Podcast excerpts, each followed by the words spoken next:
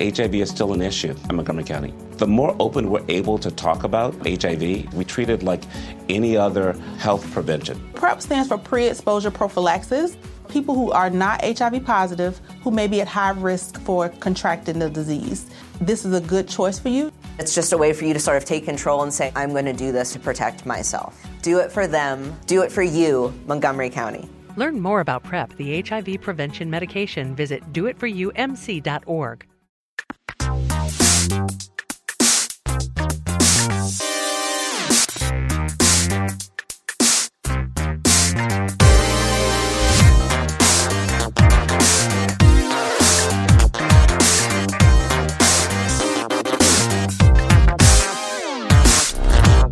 Saudações a todos e bem-vindos a mais uma edição do Notícias da Nave Mãe. Uh! Podcast do Overloader, no qual a gente conversa sobre notícias da indústria dos videogames. Eu sou Heitor De Paula, tô aqui com Guilherme Jacobs. Eu peguei você de, de surpresa, porque eu não, não. Eu não fiz na hora certa e o U saiu depois. Mas oi, eu estou aqui. A magia da edição faz com que ninguém tenha ideia do que você tá falando. Nossa, mas você vai fazer isso comigo mesmo? Ô, louco. Agora, você não sabe, talvez eu tenha feito, talvez eu não tenha feito, sabe é verdade, nesse momento eu não sei de nada. E até o podcast sair, você já vai ter esquecido disso. Você não vai ouvir. Então Não você vou. não vai lembrar. Nossa, eu, eu me sinto descoberto aqui agora. Como que você está, Guilherme Jacobs? eu tô bem, eu tô. Mais uma vez pensando que parece que não tem evento legal de videogame assim, 100% legal esse ano. Mas eu tô bem, eu tô. ah, O que, que eu posso dizer? Saudável. Animado com a nova data de lançamento de Tenet? que não existe mais? Pois é. É, eu tô. Não, o mundo de, de filme, assim, tá, tá uma bagunça. Tá tendo a Comic Con esse, essa semana toda virtual. Ah, parece que a Fox acabou de anunciar que o, aquele Novos Mutantes tá pra dia 28 de agosto e assim. sabe? Mas tá com rumor que vai sair no Disney Plus direto, não tá? É, tem, tem rumor, tem rumor. Inclusive a Disney acabou de adiar tudo, assim, adiou, adiou todos os Star Wars, adiou todos os Avatars, tudo um- em um ano. Bom, não faz diferença pra Avatar essa altura. É, no, do Avatar já foi adiado 25 mil vezes. É, é isso, né? Não tem nada pra falar dessa parte. É, não, não tem nada. A, a gente tem pra falar de videogame, que hoje vamos, né, tivemos um, um grande evento, a gente falou semana passada. Hoje foi o Xbox Games Showcase, que foi o grande Sim. evento de jogos do Xbox Series X E Xbox One também. e Xbox One e PC também. é. E a gente tava na expectativa de ser o grande, a grande resposta da Microsoft ao evento da Sony que aconteceu mês passado. E foi, mas ao mesmo tempo, do mesmo jeito que eu não acho que o da Sony foi incrível, eu também não acho que o de hoje foi incrível. Qual foi, assim, a sua impressão do de hoje? Eu concordo, assim, eu... Nenhum dos dois foi incrível.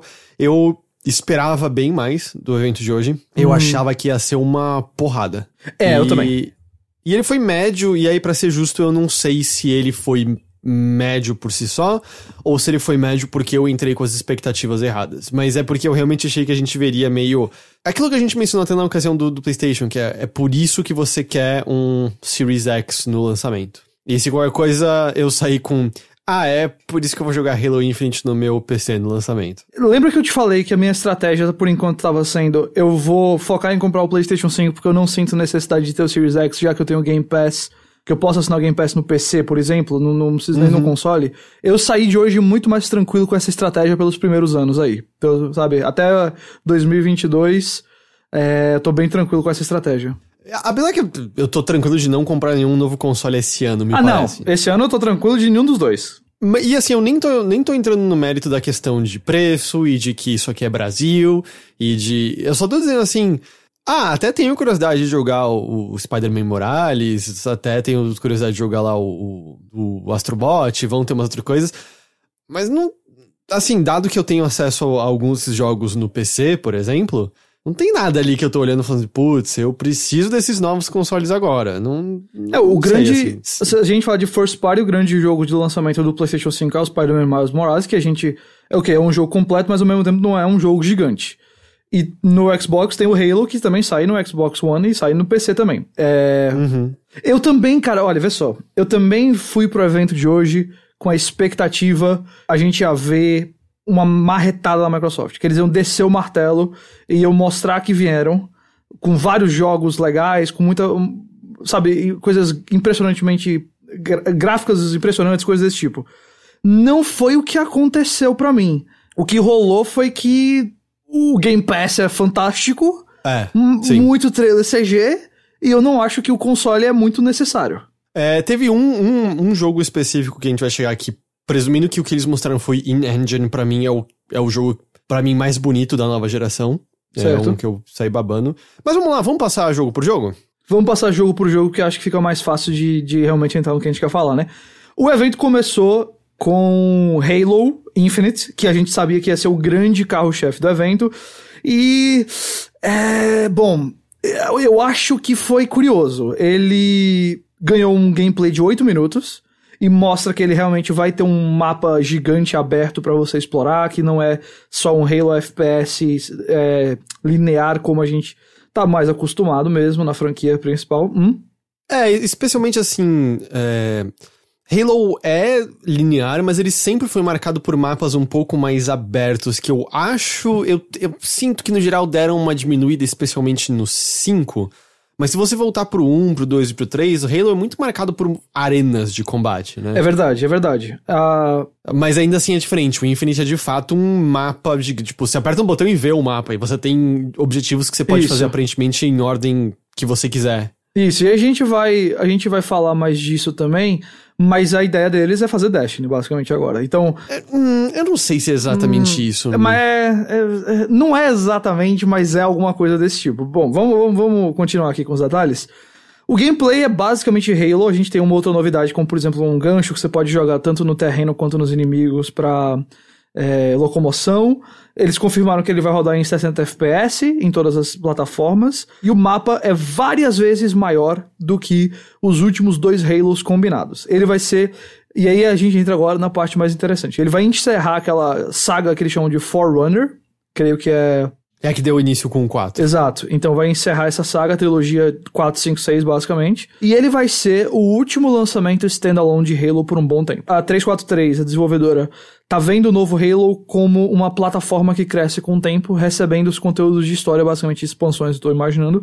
Não como novos jogos, mas como adições para o Halo Infinite. É, ele também vai ganhar uma atualização com Ray Tracing depois do lançamento e o jogo tem campanha co-op com tela dividida estilo clássico Halo. A gente ainda vai ver o multiplayer do jogo, não foi mostrado, mas já tá claro que ele vai ter uma pegada muito diferente do que a gente está acostumado de Halo. Ele está sendo visto realmente como uma plataforma, como um negócio que vai se evoluir com o tempo. Provavelmente vão ter eventos dinâmicos no mapa, vão ter eventos sazonais no mapa, vou chutar todas essas coisas que a gente sempre vê. Porém, ainda me parece difícil comparar com Destiny, porque eu não, não consigo ver você tendo atividades recorrentes que você tem que ficar fazendo de novo e de novo para pegar loot, por exemplo, sabe? É, nesse sentido não.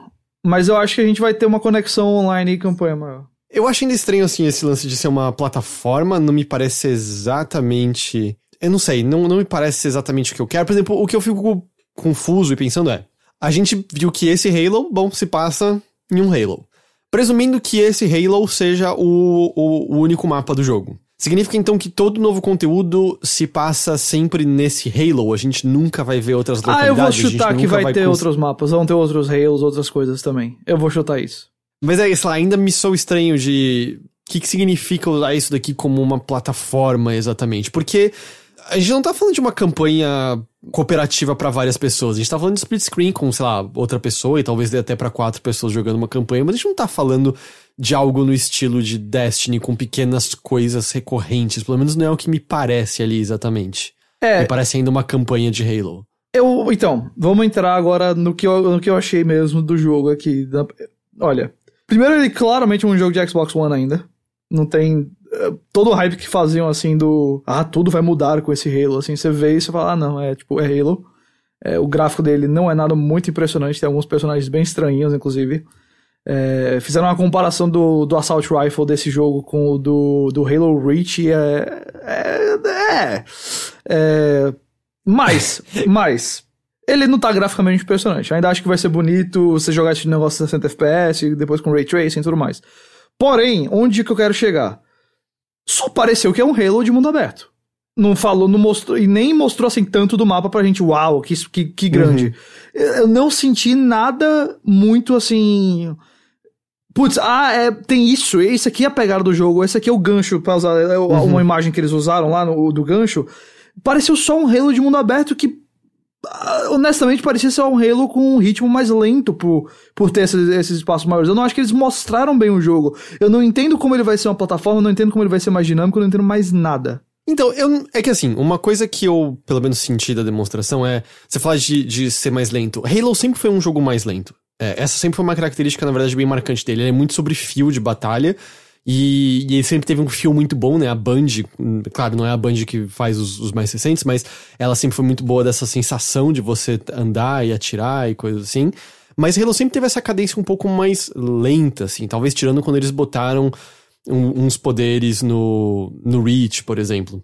Então, assim, a impressão que me deu dessa, dessa demo que eles fizeram parece um retorno a um tipo de fio de Halo que a gente tá mais hum. acostumado, que eu aprecio bastante. Mas ao mesmo tempo é, eu tô animado porque parece ser uma espécie de retorno a um tipo de ação de Halo que eu conheço e gosto e não necessariamente uma coisa muito diferente, assim, como você mencionou, o gancho não me parece que tá trazendo nenhum tipo de inovação enorme não. mecânica ali. A coisa engraçada sobre a questão dos gráficos é, eu fiz live comentada do evento do, do Xbox com o pessoal do Nautilus, foi lá no canal deles. Eu tava assistindo a, a esse pedaço do Halo ao vivo e eu tava vendo em alta resolução, 60 quadros. E aí eu vi no chat que as pessoas estavam falando, ih, tá virando meme no Twitter ou os gráficos do jogo. E eu legitimamente não entendi por quê. Porque vendo ali em movimento e tal, e claro, uh, considera também que tem um monte de compressão na, na transmissão que você tá assistindo, eu achei um visual totalmente ok. Pode não ser absolutamente lindo, mas tem alguns, alguns pedaços que eu achei, sei lá, artisticamente bonitos, mas eu tinha achado totalmente ok. Eu não tava entendendo nada de por que as pessoas estavam reclamando disso. É. Aí eu vi as imagens oficiais liberadas. É. Eu, eu preciso sentar e dar play no vídeo de novo e ver se às vezes, olhando uma segunda vez, eu tava só. Eu tava, não tava prestando atenção o suficiente. Porque as imagens oficiais liberadas. Tá muito estranho, cara. Tá muito estranho. Sabe o que eu acho que pegou para mim? Foi o seguinte: a Microsoft sempre é a empresa que fala, ah, o console mais poderoso já produzido, ah, os teraflops, ah, não sei o que, sabe? E você tem o Halo como grande jogo que, por mais que ainda vá sair no Xbox One, tá sendo marketado pela empresa como o seu grande produto de nova geração, pelo menos para esse ano, o grande o jogo que vai estar associado ao Xbox Series X. Quando você começa o trailer e você vê como ele tá, é um negócio meio. Putz, você fala isso tudo. Eu, eu vi é, alguém dizendo. Eu não lembro quem foi no Twitter agora. Que é tipo, ah, deram uma Ferrari pra 343 e ela resolveu sair é, na marginal em, às, às 17 horas. E é isso, tiraram as fotos lá da, da Ferrari, sabe? Tipo, tem uma potência enorme, com certeza, por trás desse, desse videogame, mas não parece que eles conseguiram capturar nada disso no, no trailer, não. E eu sei que, por ser mundo aberto, talvez tenha que cortar algumas coisas ali aqui, mas a gente já viu o jogo o suficiente, eu acho, para entender que tem como fazer algo bem bonito em mundo aberto. E não tá, não tá muito impressionante, não, esse, esse Halo Infinite, não. É, e, e, claro, justamente tem essa comparação, não é um jogo de mundo aberto, mas a gente jogou há pouco tempo Gear 5, que, tá que é Xbox lindo. One. É muito bonito, é, é, muito, muito, muito bonito. E tem algumas partes um pouco mais abertas até também. Tem, tem. Não, é, não chega a ser um mundo aberto o tempo todo, mas ele tem é, um escopo maior do que os outros Gears of War tinham. E a, eu não sei o que aconteceu, achei bizarro. O, a, o que mais me chocou foi o da arma mesmo. Foi comparar o modelo da arma antiga com a da nova. E eu sei que talvez exista ali uma questão de direção artística, de fazer menos realista e talvez um pouquinho mais cartoon, que eu, que eu também não sei se é uma pegada boa, mas para um jogo que até os trailers CGs antes deles eram bem impressionantes na parte gráfica e que, como eu falei, sempre foi associado com o novo console da Microsoft, que é super poderoso, super teraflops e blá blá blá. É, a Microsoft até falou hoje que o Series X vai ser o console mais constantemente poderoso. Essa é a nova, nova frase. Consistently powerful. Isso é quando é aquele do lance de ciclos do PlayStation 5? É, eu, eu acho que, que é. Eu acho que é. Eu acho que é. Acho que a ideia é que o, o, a média do Xbox Series X é mais potente do que a média do PS5, mesmo que o, o ponto mais alto do PS5 seja mais potente, alguma coisa desse tipo. Mas foi a nova frase que eles soltaram hoje. Então eu acho que quando você tem esse contexto da parte tecnológica e tudo mais do que você, espera, uh, ficou abaixo realmente para mim. E eu não, não acho que o gráfico é o que vai definir se Halo Infinite é legal ou não. Eu não acho que o gráfico é o, o ponto que o jogo vai morrer ou viver. Mas eu acho que quando você combina a questão gráfica que ficou abaixo do esperado com o fato deles não terem mostrado realmente o que torna esse jogo especial no grande momento dele, sendo que ele sai daqui a o quê? Quatro meses, eu acho que foi uma, um desperdício de oportunidade do Halo justificar todo o hype que tava tendo, porque o hype em cima desse jogo antes de hoje tava enorme. O pessoal tava numa expectativa gigante. Soltaram a capa do jogo, viram que parecia com a capa do primeiro, teve Sim, todo esse fazer negócio. uma referência direta à posição do Master Isso. Chief e tudo mais. Então não acho que eles entregaram. Não tô aqui descartando o jogo ser bom, não, ainda quero jogá-lo, tô muito curioso pra ver qual é essa pegada de Halo como plataforma. É um dos jogos que eu mais vou jogar com certeza no fim do ano, mas eu acho que hoje a apresentação não foi boa. Eu continuo interessado, obviamente, porque eu falei, ainda acho que parecia que tinha o fio de Halo que eu gosto. Em movimento, tudo parecia. Eu não sei, eu, então eu vou sentar pra dar um play depois naquilo de novo. Quando eu tava assistindo tudo em movimento, eu achei bem incrível. Mas eu não sei, cara, o que, que são aquelas imagens oficiais que eles liberaram. Ah, aquela que tem o- os inimigos é um negócio triste. Cara, tá, essa em específico, essa em especial, eu, eu não consigo entender. Eu não consigo. Só se, tipo, aquela imagem é no Xbox One base, alguma coisa assim. Porque Ah, putz. é, chega a ser bem engraçado, assim, tipo, pera, que, que que é isso aqui? Eu não sei, mano, eu não sei. Foi, foi bizarro, bizarro, bizarro, bizarro. É, é um Eu- negócio eu- assim. Ah, é tipo, nossa, gente, printaram aqui o. eu tô olhando pra ela aqui. É tipo. mano do céu. Uh, Eu me complicado. senti, tipo, meio trouxa, assim, porque na live depois eu, eu tava eu e o Lucas do Nautilus falando. Mano, eu não tô entendendo o que, que a galera tá falando que tá feio, sabe? O que, que vocês estão falando? Não faz sentido. Aí eu vi essas imagens estáticas e fico. É, bom, eu acabei de fazer. de me fazer de tolo ao vivo, porque. eu tava defendendo isso aqui. Eu não tô entendendo o que eu tô vendo nessa imagem aqui, não. Eu tô vendo aqui o que você falou do- da, da distância, é, não, não, tá, não tá mais bonito, não. Sabe o que é o pior, assim? Você lembra No Man's Sky 1.0, aqueles bichos que aparecia? Os bichos estão parecendo Aham. isso, tá ligado? É mais Frame, frame, frame, frame, frame, frame. Lembra disso? É, é. Ah, mas, sei lá, cara, eu ainda, eu ainda boto fé no jogo e, e tal, mas eu não sei, cara, tá estranho. Tá estranho. É isso que a gente vai dizer. tá estranho. Ah, então é isso. Por, por enquanto é isso do Halo. A gente vai ter mais informações, claro, muito em breve, porque o jogo sai, como eu falei, em quatro meses. É, é, deve sair ali até o meio de novembro, pelo que a gente tem visto. Vão mostrar ainda multiplayer. O jogo já tem uma página no Steam, por exemplo. Mas realmente não foi a primeira, a melhor primeira impressão hoje, não. Ah, a gente não vai seguir a ordem necessariamente aqui dos anúncios. Eu tirei um pouquinho da ordem, mas pra ficar um pouco mais fácil da gente dividir. Mas o, o próximo anúncio que a gente vai comentar aqui foi logo depois do Halo, que foi o anúncio do State of Decay 3 com um trailer CG. Eu vou fazer uma coisa aqui com você, Heitor. Eu vou juntar algumas coisas, certo? O State of Decay, então, foi anunciado ali, first party da, da Microsoft. Como é o nome da desenvolvedora? Esqueci agora. É a Undead Labs. Então, State of Decay 3 foi anunciado com o trailer CG, Undead Labs, né? A gente teve também o trailer da, do Everwild, que é um belíssimo jogo novo da Rare, tá bem bonito. A gente tem, nessa mesma pegada de trailers mais CGs, a que é um RPG da Obsidian, mas já a gente fala mais da Obsidian. E a gente tem o, o último anúncio, foi o anúncio que a gente já esperava do Fable da Playground Games. E aí, por que que eu tô juntando esses quatro anúncios aqui? Todos eles foram anunciados com trailers ou teasers, assim, mais pro lado CG, mais dando uma... uh, mais o conceito do jogo do que alguma outra coisa. É, talvez a vibe do jogo. Todos eles no trailer dizem apenas Xbox Series X e o Windows 10. Aliás, o Forza Motorsport novo também, mas a gente também vai falar mais do Forza já já. Todos esses jogos, então, State of Decay, Forza, Everwild e Avowed e Fable, cinco jogos, não estariam sendo lançados no Xbox One. E aí, a minha pergunta é, eu posso estar lembrando um pouco errado exatamente como que a Microsoft tinha colocado, mas eu me lembrava de que o posicionamento deles seria de que ainda nesse primeiro ano, 2021, os jogos estariam presentes no Xbox One. Então, E aí o que eu não entendi é, isso significa que esses jogos não saem em 2021? Ou significa que ela tá meio que dando uma mudada nessa diretriz justamente pra.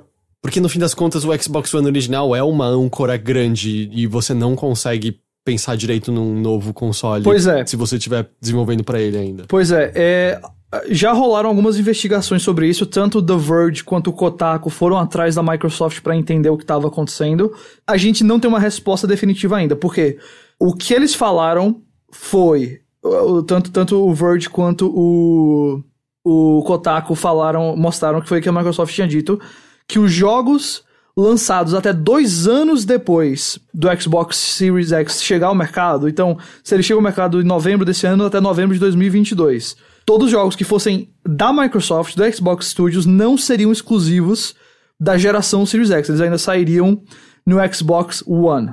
Então significaria que State of Decay, Avowed, Everwild, o As Dusk Falls eu também não falei, mas também é isso, é, Fable, Forza Motorsport, todos esses sairiam só no Series X. É, e aí perguntaram no Microsoft, é isso mesmo? Eles só vão sair então a partir de 2022, do final de 2022. É isso, então, não, não sai antes disso. E aí a Microsoft respondeu da seguinte maneira: os nossos títulos futuros da Xbox Game Studios estão sendo desenvolvidos nativamente para o Xbox Series X. Nós vamos continuar a investir em ferramentas para os desenvolvedores escalarem os jogos através a- é, em diferentes consoles. Quais consoles cada estúdio e jogo vai suportar é, vai ser baseado no que for melhor para o seu jogo e para a comunidade no lançamento. Foi isso que eles falaram. Ou seja, é uma não resposta. Eu não- A eu impressão não que dá é, é meio dizendo. Esquece aquele lance lá, na real. Eu acho que é jogos- isso, porque não, não é É. possível que nenhum desses cinco jogos não vai sair nos primeiros dois anos do Series X. É, eu também acho muito. Porque senão significa, peraí, mas então o que, que tem por ano que vem? E 2022, porque isso é dois anos depois. Você vai ter.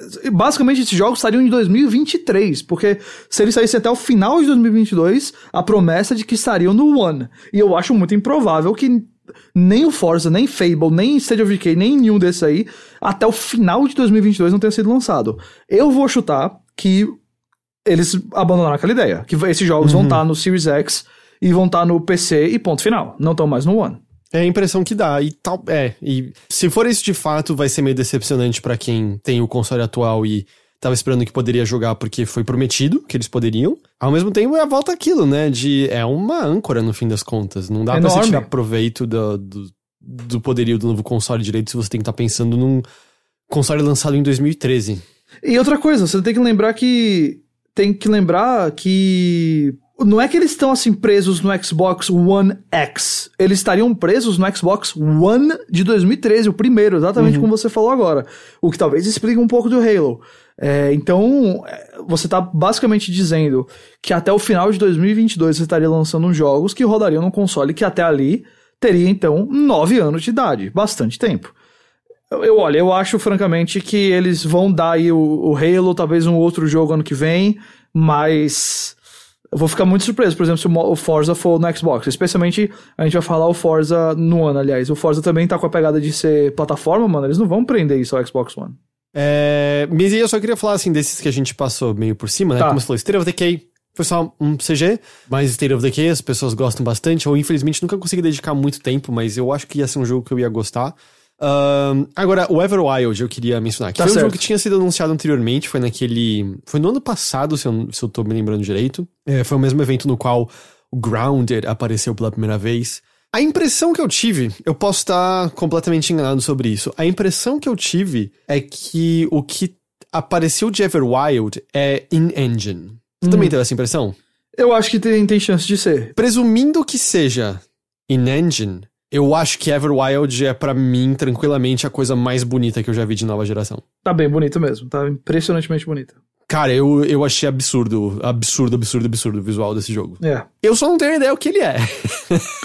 Também Eu não. não tenho ideia qual é a sua ação naquele mundo, quais são os verbos, o que, que você faz. Eu, não- eu não tenho a menor ideia. Mas eu, eu achei absurdo, absurdo, absurdo de bonito. Ele tem uma direção artística profundamente linda. Você olha e fala, uau, isso aqui é diferente. Na hora. Se for in-engine, se for uma representação do que a gente pode esperar do jogo, eu concordo com você. Eu acho que é a coisa mais bonita que eu vi da nova geração até agora, sim. E aí a gente tem esse lance do Forza que só chama Forza Motorsport mesmo. Isso. Esse é o da, da Turn 10, ou seja, é o Forza de circuitos fechados, não é o Forza Horizon. Que a ideia também é meio ser uma plataforma pra Forza a partir de agora. Pois é, também vai seguir a ideia do Halo. Não é. Seria o último Forza por um bom tempo. Seria o negócio de. O jogo se chama Forza Motorsport, não tem um número, e ele vai ser suportado por vários e vários anos. Pra um Forza dessa natureza, que são. Porque até se você pegar uh, os jogos do Forza uh, principal, tem pistas que se repetem, porque são Tem. circuitos Claro. reais. é, é como, tipo, pegar um jogo de Fórmula 1 e as pistas vão meio que ser as mesmas, afinal, são os circuitos usados pela Fórmula 1. Então, dado essa natureza dele, eu acho que essa ideia de plataforma faz muito sentido Total. Forza Motorsport. Eu acho que pro motorsport se encaixa muito tranquilamente. Não, a gente não precisa nem pensar muito em nada, não, cara. É você imaginar ali de realmente ter um, um jogo que vai continuamente receber atualizações com pistas, carros, Modalidades, coisa- modalidades coisas sendo tunadas e refinadas. Mas é muito fácil imaginar um Forza durando uma geração inteira. Horizon não, porque pra mim o que Não. me atrai no Horizon são os cenários diferentes. Mas o motorsport, onde você tá indo de circuito em circuito apenas, não tem um hub, por exemplo, não tem um, um mapa de mundo aberto por onde você tá andando, não tem. Não é muito difícil você imaginar que eles possam. Ah, mudou tal circuito, sei lá, Interlagos, mudou um negócio lá, vai lá, atualiza, muda o Interlagos, pronto, continua lá. Presente no jogo, mas no motorsport é, é o que a gente falou do Halo de não entender exatamente como isso vai funcionar. No motorsport ele não tem essa confusão, é meio, meio óbvia. Sim, total. Lindo o jogo, né? Mas é, o jogo de corrida tem essas coisas que você fica meio. É, é jogo ou é filme? Não sei, né? Porque o nível de fotorrealismo, de perfeição alcançado é enorme, enorme, enorme. Ah, vai rodar 60 quadros, vai ter ray tracing. Eu acho que eles tinham dito. É, é 4K nativo também, não é? Se eu não tô enganado. Uhum. E esse também, né? Só Series X e Windows 10, ou seja, nada de, de Xbox One. Exatamente, nada de Xbox One pro, pro Forza Motorsport. E como eu falei, se eles estão pensando nessa ideia de plataforma, e o jogo realmente é, é um, um, um poderio gráfico bem grande, eu não acho que eles vão prender no One, não. E aí volta pro que a gente falou. Ou ele sai, ou eles quebraram meio que voltaram atrás naquela promessa, ou ele só sai em 2023. Eu não consigo ver o Xbox Series X lançando e passando dois anos sem um Forza. Não consigo. É, eu também acho, eu acho muito difícil. Especialmente porque a essa altura a gente já tá dois anos sem um novo Forza. Pois é. Não dá, não, não consigo imaginar esse jogo demorando tanto tempo, não. Bom, é isso aí. É, eu, eu, eu consigo. Pra mim, esse Forza tinha cara de que seria algo pro ano que vem. Nossa, eu, eu, eu cheguei a achar que esse ano ainda, se pá. É que vai saber também o quanto que a pandemia afetou Pode isso. não ser, claro, claro. Eu acho que ano que vem é uma boa aposta. Acho que ele pode ser um dos grandes jogos pro ano que vem. Hellblade 2, tudo que a gente sabe de novo é que o jogo se passa na Islândia. Isso, tem um diário de desenvolvimento novo, mas não tem nada muito relevante do jogo, assim, tirando a ideia, o cenário, né? Vai ser na, na Islândia, eles mostram as fotos que eles tiraram pra, pra bolar o jogo e tudo mais. E, bom, é isso aí, tô muito animado pra jogar, mas não foi hoje que a gente teve muita novidade, não. Ah, que mais? A gente tem ainda no na First Party, né? A Double Fine mostrou mais de Psychonauts 2 com gameplay. E a confirmação de que ele vai ter uma. O tema musical do jogo é cantado por Jack Black, que colaborou com o estúdio, claro, em Brutal Legend. Quando ele apareceu com o Tim Schafer, eu cheguei a achar sério. Era possível que eles vão anunciar Brutal Legend 2. Mas não. Ele vai sair em algum momento em 2021.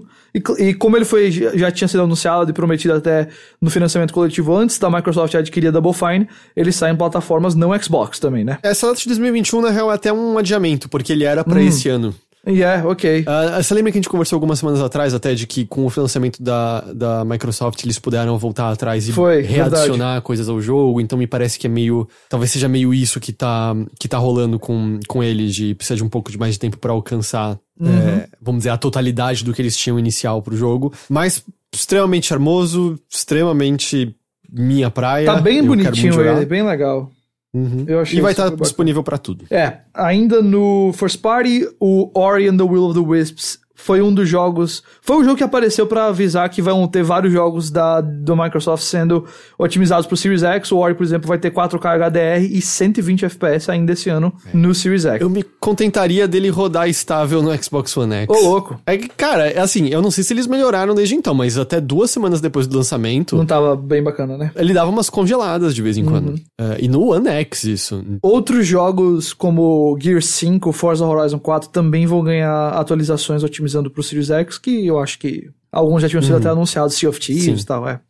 E a- eu acho que a gente mencionou isso no começo, mas vale reforçar assim: tudo isso que a gente tá falando estará no Game Pass. Tudo. É, Tudo, tudo, tudo. Ah, Eu, eu não lembro se a gente falou, mas bem lembrado. Eles basicamente começaram o evento dizendo: todo jogo que a gente tá vendo no evento vai estar no, no Game Pass. Tem uma exceçãozinha técnica que a gente vai falar no final, mas basicamente tudo vai estar no Series X. Ou no, desculpa, no Game Pass.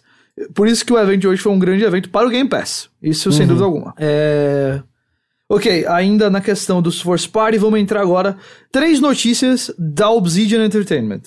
A gente já falou do anúncio do Avaldo, mas vou, vou explicar mais sobre ele. Mas antes, teve a primeira de duas expansões do RPG deles, The Outer Wilds, né, o RPG lá, ficção científica, que puxa bastante de Fallout. O, a expansão se chama Peril Não, of Outer Worlds. Outer Wilds. Ai, não, meu Deus, é Outer Worlds, meu Deus! Uau! Um dia isso tinha que acontecer.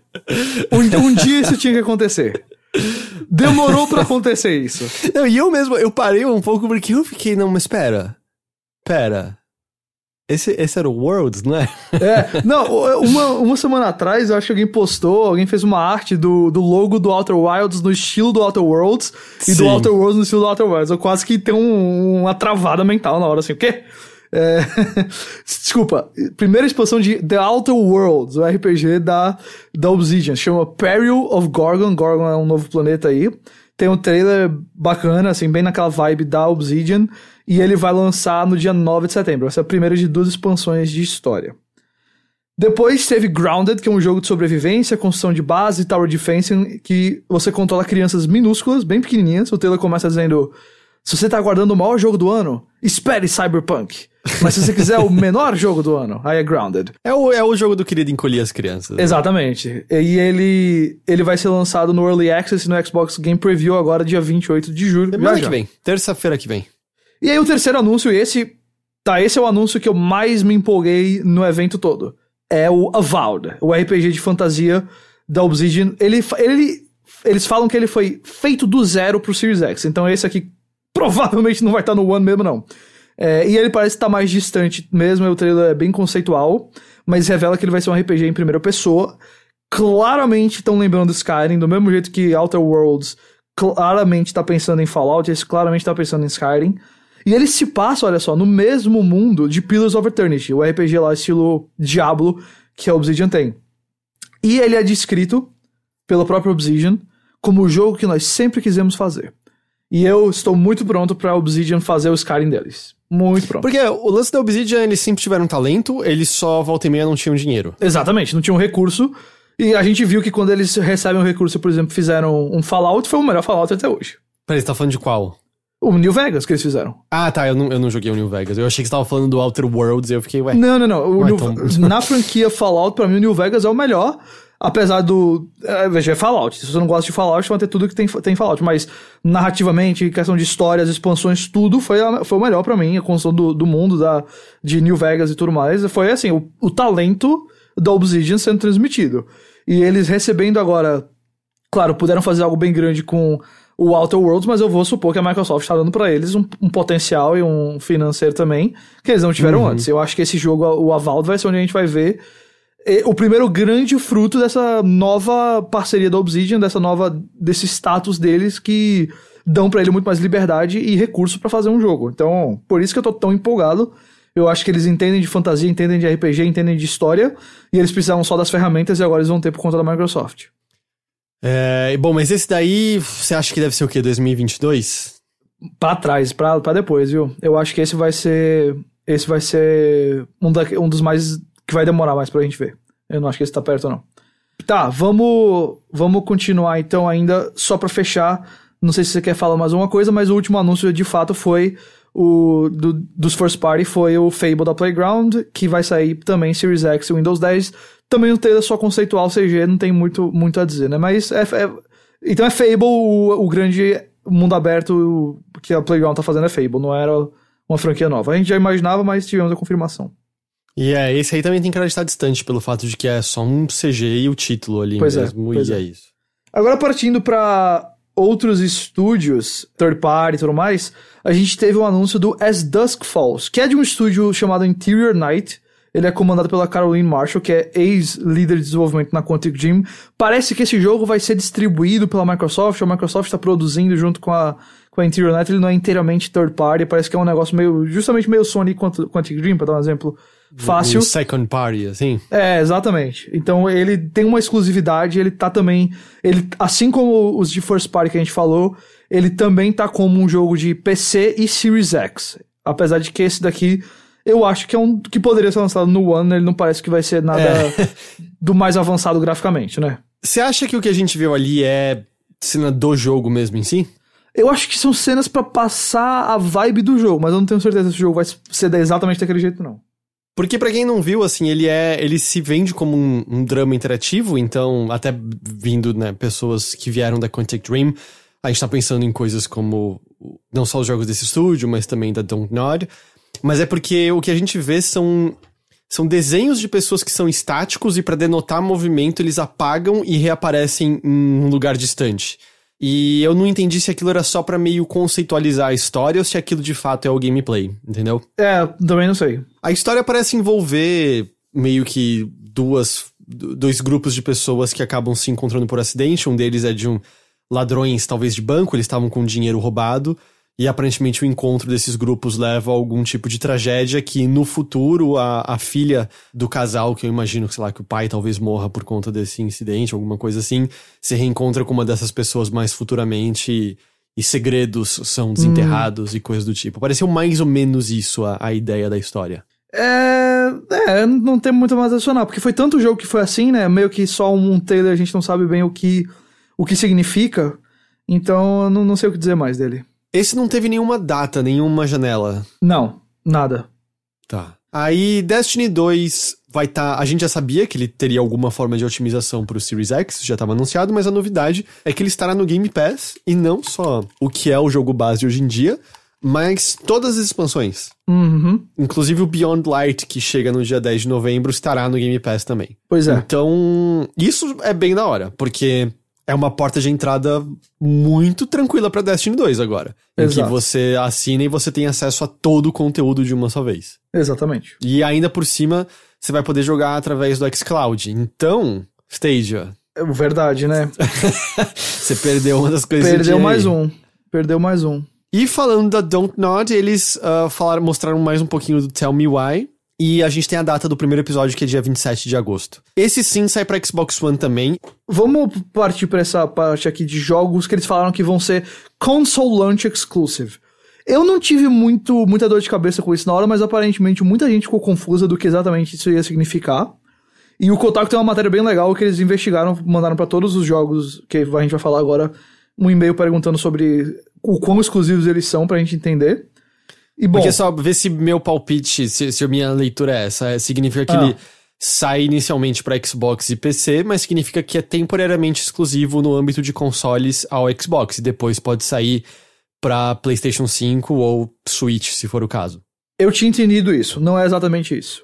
Tá. Isso é pra a maioria desses jogos. Tá, o que eles foram atrás. Vamos, vou- deixa eu, vamos de jogo em jogo, então. Vamos. Primeiro jogo anunciado dessa parte aqui, dessa parte final do, do evento, foi Stalker 2, que o pessoal tá bem animado. Foi uma boa surpresa. Foi uma belíssima surpresa. Ele vai ter mundo aberto é, completo na, da zona. Tem um sistema A-Life 2.0 que vai influenciar o mundo e os personagens, mesmo que o jogador não esteja presente. Uma história com múltiplos finais. E é descrito como o maior jogo da GSC até agora. Ele vai ser lançado no Xbox Series X e Windows 10. E aí perguntaram pra eles: depois vocês podem lançar outra plataforma? E a resposta foi: ele tá anunciado pro Series X e pra PC, certo? No lançamento. Uhum. E nós não, estamos, nós não vamos anunciar outras plataformas agora. Ou seja, provavelmente vão lançar em outras plataformas depois. No PlayStation 5, por exemplo, depois. Eles só mandam um. Está chegando primeiro no Series X, foi o que eles falaram no e-mail que o Kotaku recebeu de volta. Ou seja, a gente não sabe se são três meses de exclusividade, um ano de exclusividade. Não sabemos. Só falaram que é primeiro. E quando eles usam essa palavra primeiro, pode ter certeza que sai em outra plataforma depois. Uhum. Aí a gente tem um outro exemplo, que é o caso aqui do Warhammer é, 40,000 Dark Tide.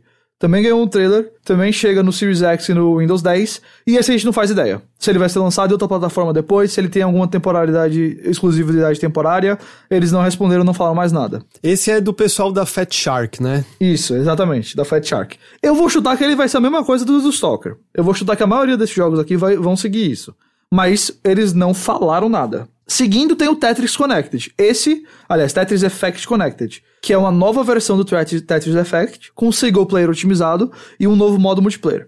Esse chega no fim desse ano no Xbox One, no Series X e no Windows 10. Mas esse a gente sabe que vai com certeza chegar como um update gratuito para as outras versões do jogo, por exemplo, no PlayStation 4, ano que vem, em 2021. E, é claro, só o que o, o conteúdo do cooperativo, porque o jogo base já saiu no PlayStation 4 e no Já saiu. Exatamente, vai sair como uma atualização gratuita. E agora a gente vem pro o exemplo mais diferente, que é o The Gunk. O The Gunk é um jogo feito pela Image Inform Games, lá do Steam World Dig. Uhum. Mas não é no universo de Steam World, né? Não. Pelo que eles mostraram. Pelo que mostraram, não. Ele sai no último trimestre do ano que vem, no final do ano que vem. E esse jogo, segundo a Image Inform, é totalmente exclusivo do Xbox Series X e Windows 10. Ele nunca vai ser lançado no PlayStation 4, pelo menos a, o do 5, Hum. a princípio. Então eles falaram console launch exclusive, mas a gente tem um monte de exemplo diferente. A gente tem o Stalker, que já falou que é só primeiro. A gente tem o Warhammer, que, que não tem informação nenhuma. O Tetris, que já falou que vai chegar em outras plataformas. E o The Gunk, que não vai.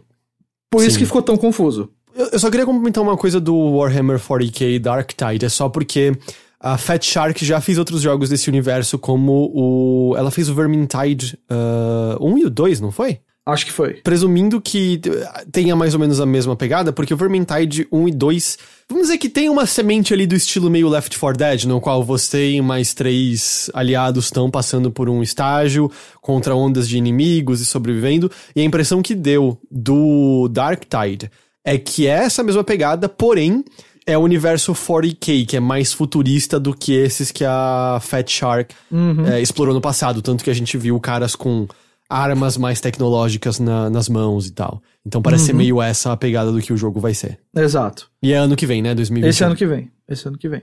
Ainda nessa sessão, então, a gente tem agora um trailer novo do The Medium, mostrando as duas realidades do mundo lá. Esse é aquele jogo de terror bem semelhante a Silent Hill na, na vibe, que tá sendo feito pela Bloober Team. Que tem, tipo, um gameplay patenteado, sabia disso?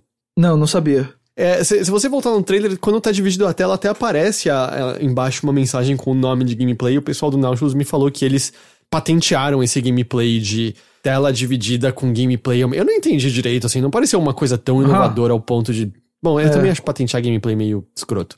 É. Mas aparentemente é uma patente da Bloober agora. Ok, sure. Ah, esse, tá, esse tá bacana. Esse eu, eu gostei, eu acho que ele vai ser legal. E esse é outro que falou, em resposta ao Kotaku, que ele sai primeiro no Series X. Então, deve sair E ele não em tem lugar. data de lançamento, porque a data de lançamento dele será a mesma do Series X, é isso? É, ele a, a princípio é um jogo de lançamento. Então, basicamente, vai lançar junto com o console. Quando a gente souber o lançamento do Series X, a gente sabe também o lançamento do Medium. Exatamente. E esse é um que só sai também pra Series X e Windows 10 já nesse ano, né? Ele não sai pra Xbox One normal. Não tá. Exato, não tá anunciado pra Xbox One normal, tá só Series X. Depois teve o Fantasy Star Online 2 New Genesis, MMO. Ele chega ano que vem no Xbox Series X, no One e no Windows 10. Ele depois vai ser lançado no PS4 e no Switch, mas eu só vi isso confirmado pro Japão, não, não pro Ocidente. Eu achei meio confuso inicialmente, mas pelo que eu entendi, eu, eu, eu tinha entendido inicialmente que era uma expansão de Phantasy Star Online 2. Mas, Eu também. pelo que eu entendi, é uma reformulação de Phantasy Star Online 2. Porque Phantasy Star Online 2 já existe, sei lá, tipo, uma década. Hum. E chegou ao ocidente agora, oficialmente, da- o que, esse ano, eu acho. Mas já existe há muito tempo. Dava pra jogar, tinha umas traduções que você podia, podia pegar e tudo mais. Mas aí parece que é meio que uma reformulação de. Acho que tem algumas mudanças gráficas e coisas do tipo. Então é Phantasy Star Online 2, mas é uma atualização que vai. que vai não, só, não só vai botar novo conteúdo, vai mudar algumas outras coisas no jogo também. Legal, ok. E acho que vale reformular, é, reforçar só porque a gente vai entrar na exceção disso, mas tudo isso que a gente mencionou agora: Stalker 2, Dark Tide, Tetris Effect Connected, The Gunk, The Medium, vão estar no Game Pass, certo? Todos eles estarão no Game Pass. Exatamente. Todos eles. É, é, como eu falei, é um é baita, baita evento pra mostrar o poder do, desse serviço. Vamos entrar então na, na sessão, como você falou. Que é o seguinte: a gente finalmente teve aí o primeiro trailer. É, ao som de um cover triste de X Gonna Give It To You. Olha, esse trailer, gente, vocês têm que assistir. Vocês têm que parar aí é, o podcast agora, abrir o YouTube, assistir e voltar pra ouvir. Porque nada do que eu falar vai passar pra vocês o sentimento de ouvir uma- um cover dark de X Gonna Give It To You. E é o trailer do modo campanha do Crossfire X, o modo que é desenvolvido pela Remedy, nossa querida desenvolvedora de Control. É, E esse é a exceção. O modo campanha do Crossfire X não estará no Game Pass, mas o multiplayer estará sim. Então, essa foi a única mudança. Uh, parece legal, parece bacana a campanha. Eu nunca imaginei que eu ia ficar animado para muito animado pra uma coisa de, de Crossfire, não é muito minha praia, mas eu eu empolguei com esse trailer, parece legal. É o que eu gosto muito da Remedy também, então. Esse que eu ia falar, é, é a Remedy, é por isso que eu vou ter vontade de Exato. ver qual é. Então. E aí, isso foi o evento principal, porém também teve um pré-show, no foi. qual teve, tiveram alguns anúncios legais também. Por exemplo, Dragon Quest 11S, que é a versão que tá disponível no Switch, que é aquela versão que você pode alterar para para um gráfico 2D, é, como se fosse Super Nintendo, Isso. e também tem a versão orquestrada da música, vai sair para Xbox no dia 4 de dezembro e estará no Game Pass. Hum. Então, assim, jogão. Eu, não terminei ele até hoje no PlayStation 4, mas jogão no Game Pass. Jogão. O é. PlayStation 4 vai ganhar essa versão. Eu não entendi se o nome exato é só OS ou se é Ultimate e tal, mas pelo que eu entendi, vai ser um caso meio Persona 5 Royal, em que você tem que comprar o jogo inteiro de novo, não tem como hum. você comprar uma atualização para ele. Entendi. E aí tem um detalhe curioso nisso, que é uh, numa entrevista. Putz, eu peguei o print, agora eu esqueci de onde que veio. De, de onde que veio. Peço perdão por não ter pego a fonte direito. Mas uh, o entrevistador pergunta: qual é a diferença entre esse título e o anteriormente lançado Dragon Quest XI para o PlayStation 4? E aí a resposta foi. Essa versão inclui um, um, várias novas funcionalidades que não estavam presentes na, no Dragon Quest XI original de PlayStation 4, incluindo novas histórias, a habilidade para mudar para o modo 2D, novas vozes e, e mais. É um porte da versão de Nintendo Switch, então os gráficos não são os mesmos do Dragon Quest XI original para PlayStation 4. Hum. Por favor, no entanto, lembre-se que a resolução e a taxa de quadro vão ser pelo menos tão boas quanto elas eram na, no lançamento de PlayStation 4 original. Isso é o tipo de coisa que só pode partir das Square Enix. tipo, porque assim, tem isso, a versão de Switch tem alguns problemas de taxa de quadro, mas então essa versão é um porte da de Nintendo Switch? É... Que aí, então, é... não vai ter gráficos tão bons quanto a versão original de PlayStation 4? Eu, eu, olha, eu entendi isso do que ele tá dizendo. Me parece uma ideia extremamente estranha. Ou, ou, seja, se eu entendi, se eu comprar, pode ser que eu tenha entendido uma coisa errada, mas se eu comprar Dragon Quest 11S para PlayStation 4, ele vai ter gráficos piores do que Dragon Quest 11 para PlayStation 4? É o que eu tô entendendo também. mas vai que eles querem dizer do gráfico lá da versão de, de 3DS que é 2D? Eu acho que não, mas tudo bem. É, não sei, eu achei estranho. É, eu não acho que dá pra gente bater o martelo a isso com certeza. É porque sou tão estranho que não dá pra gente acreditar de cara, né? é bem isso. É tipo, não, não dá, mano. É, é, não dá. Mas, enfim. De, de qualquer maneira, vai estar no Game Pass, ótimo jogo. Uh, eles mostraram um que me, me chamou a atenção também, chamado Echo Generation, que é, ele é em voxel, ou pelo menos ele parece Esse é bem voxel. bonito. Uh, bem aquela pegada sintetizadora dos anos 80, Stranger Things e tudo mais, mas tem um sistema de combate por turno, estilo RPG japonês. E o estúdio que tá fazendo se chama Coco Cucumber. Tudo, tudo lindo. Nomes lindos, descrições Coco lindas. Cucumber, é. Não, o nome é maravilhoso. Adorei. Ah, mas não, não tem nenhuma data que eu tenha visto. Hello Neighbor 2 foi, eu acho que foi anúncio dele. Sai em 2021. Eu não sou muito fã do primeiro jogo, mas eu sei hum. que tem uma comunidade bem fervorosa ao redor dele. E o que mais acho que chamou a atenção nesse pré-show foi o Balan, Balan Wonder World. Hum. Que é um jogo sendo feito dentro de uma. de um, vamos dizer, um novo selo dentro da Square. Que chama Balan Company. E o Balan Wonder World é um jogo de plataforma 3D no qual você tem novas habilidades dependendo da roupa que você veste. Então hum. tem uns hum. ícones espalhados pelo, pelo mapa e quando você mexe neles você ganha uma roupa que vai te dar, por exemplo, aqui também lembrando agora é uma roupa de aranha que permite você escalar algumas coisas. E okay. o Yuji Naka tá trabalhando no jogo. Então tem um pedigree aí grande. Esse teve bastante reação a ele. E é engraçado que o, um dos bichos lá parece muito ter vindo do universo de Knights. Mas é, eu acho que foi isso do, do evento como um todo. É, é isso. É, Chegamos ao fim. Claro, É, isso a gente não, não tá também levando em conta os jogos do ID era Xbox, teve um, uma montagem com vários desses jogos, então tem vários desses indies que vão estar tá aparecendo nas plataformas e tem muitas coisas que parecem muito legais, muitos desses estarão no Game Pass também, então isso aqui não é a totalidade, mas vamos dizer, isso aqui são os mais. Eu nem quero chamar de parrudos, porque vários desses do ID são extremamente bons e parrudos, mas acho que são os, os que tiveram mais destaque hoje.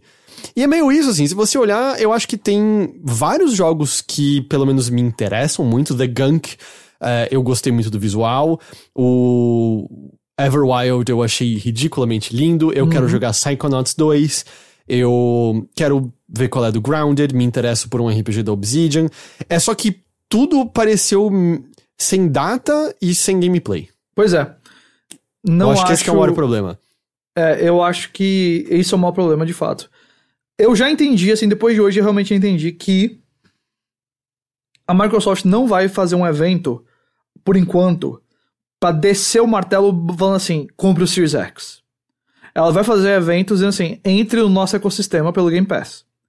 E aí é o, o caminho pelo qual eles querem realmente se destacar. E, e olha, o Game Pass está cada vez mais impressionante e é, é surreal o preço que ele tem, porque eu acho que eventualmente vai subir, porque é muita coisa boa sendo oferecida.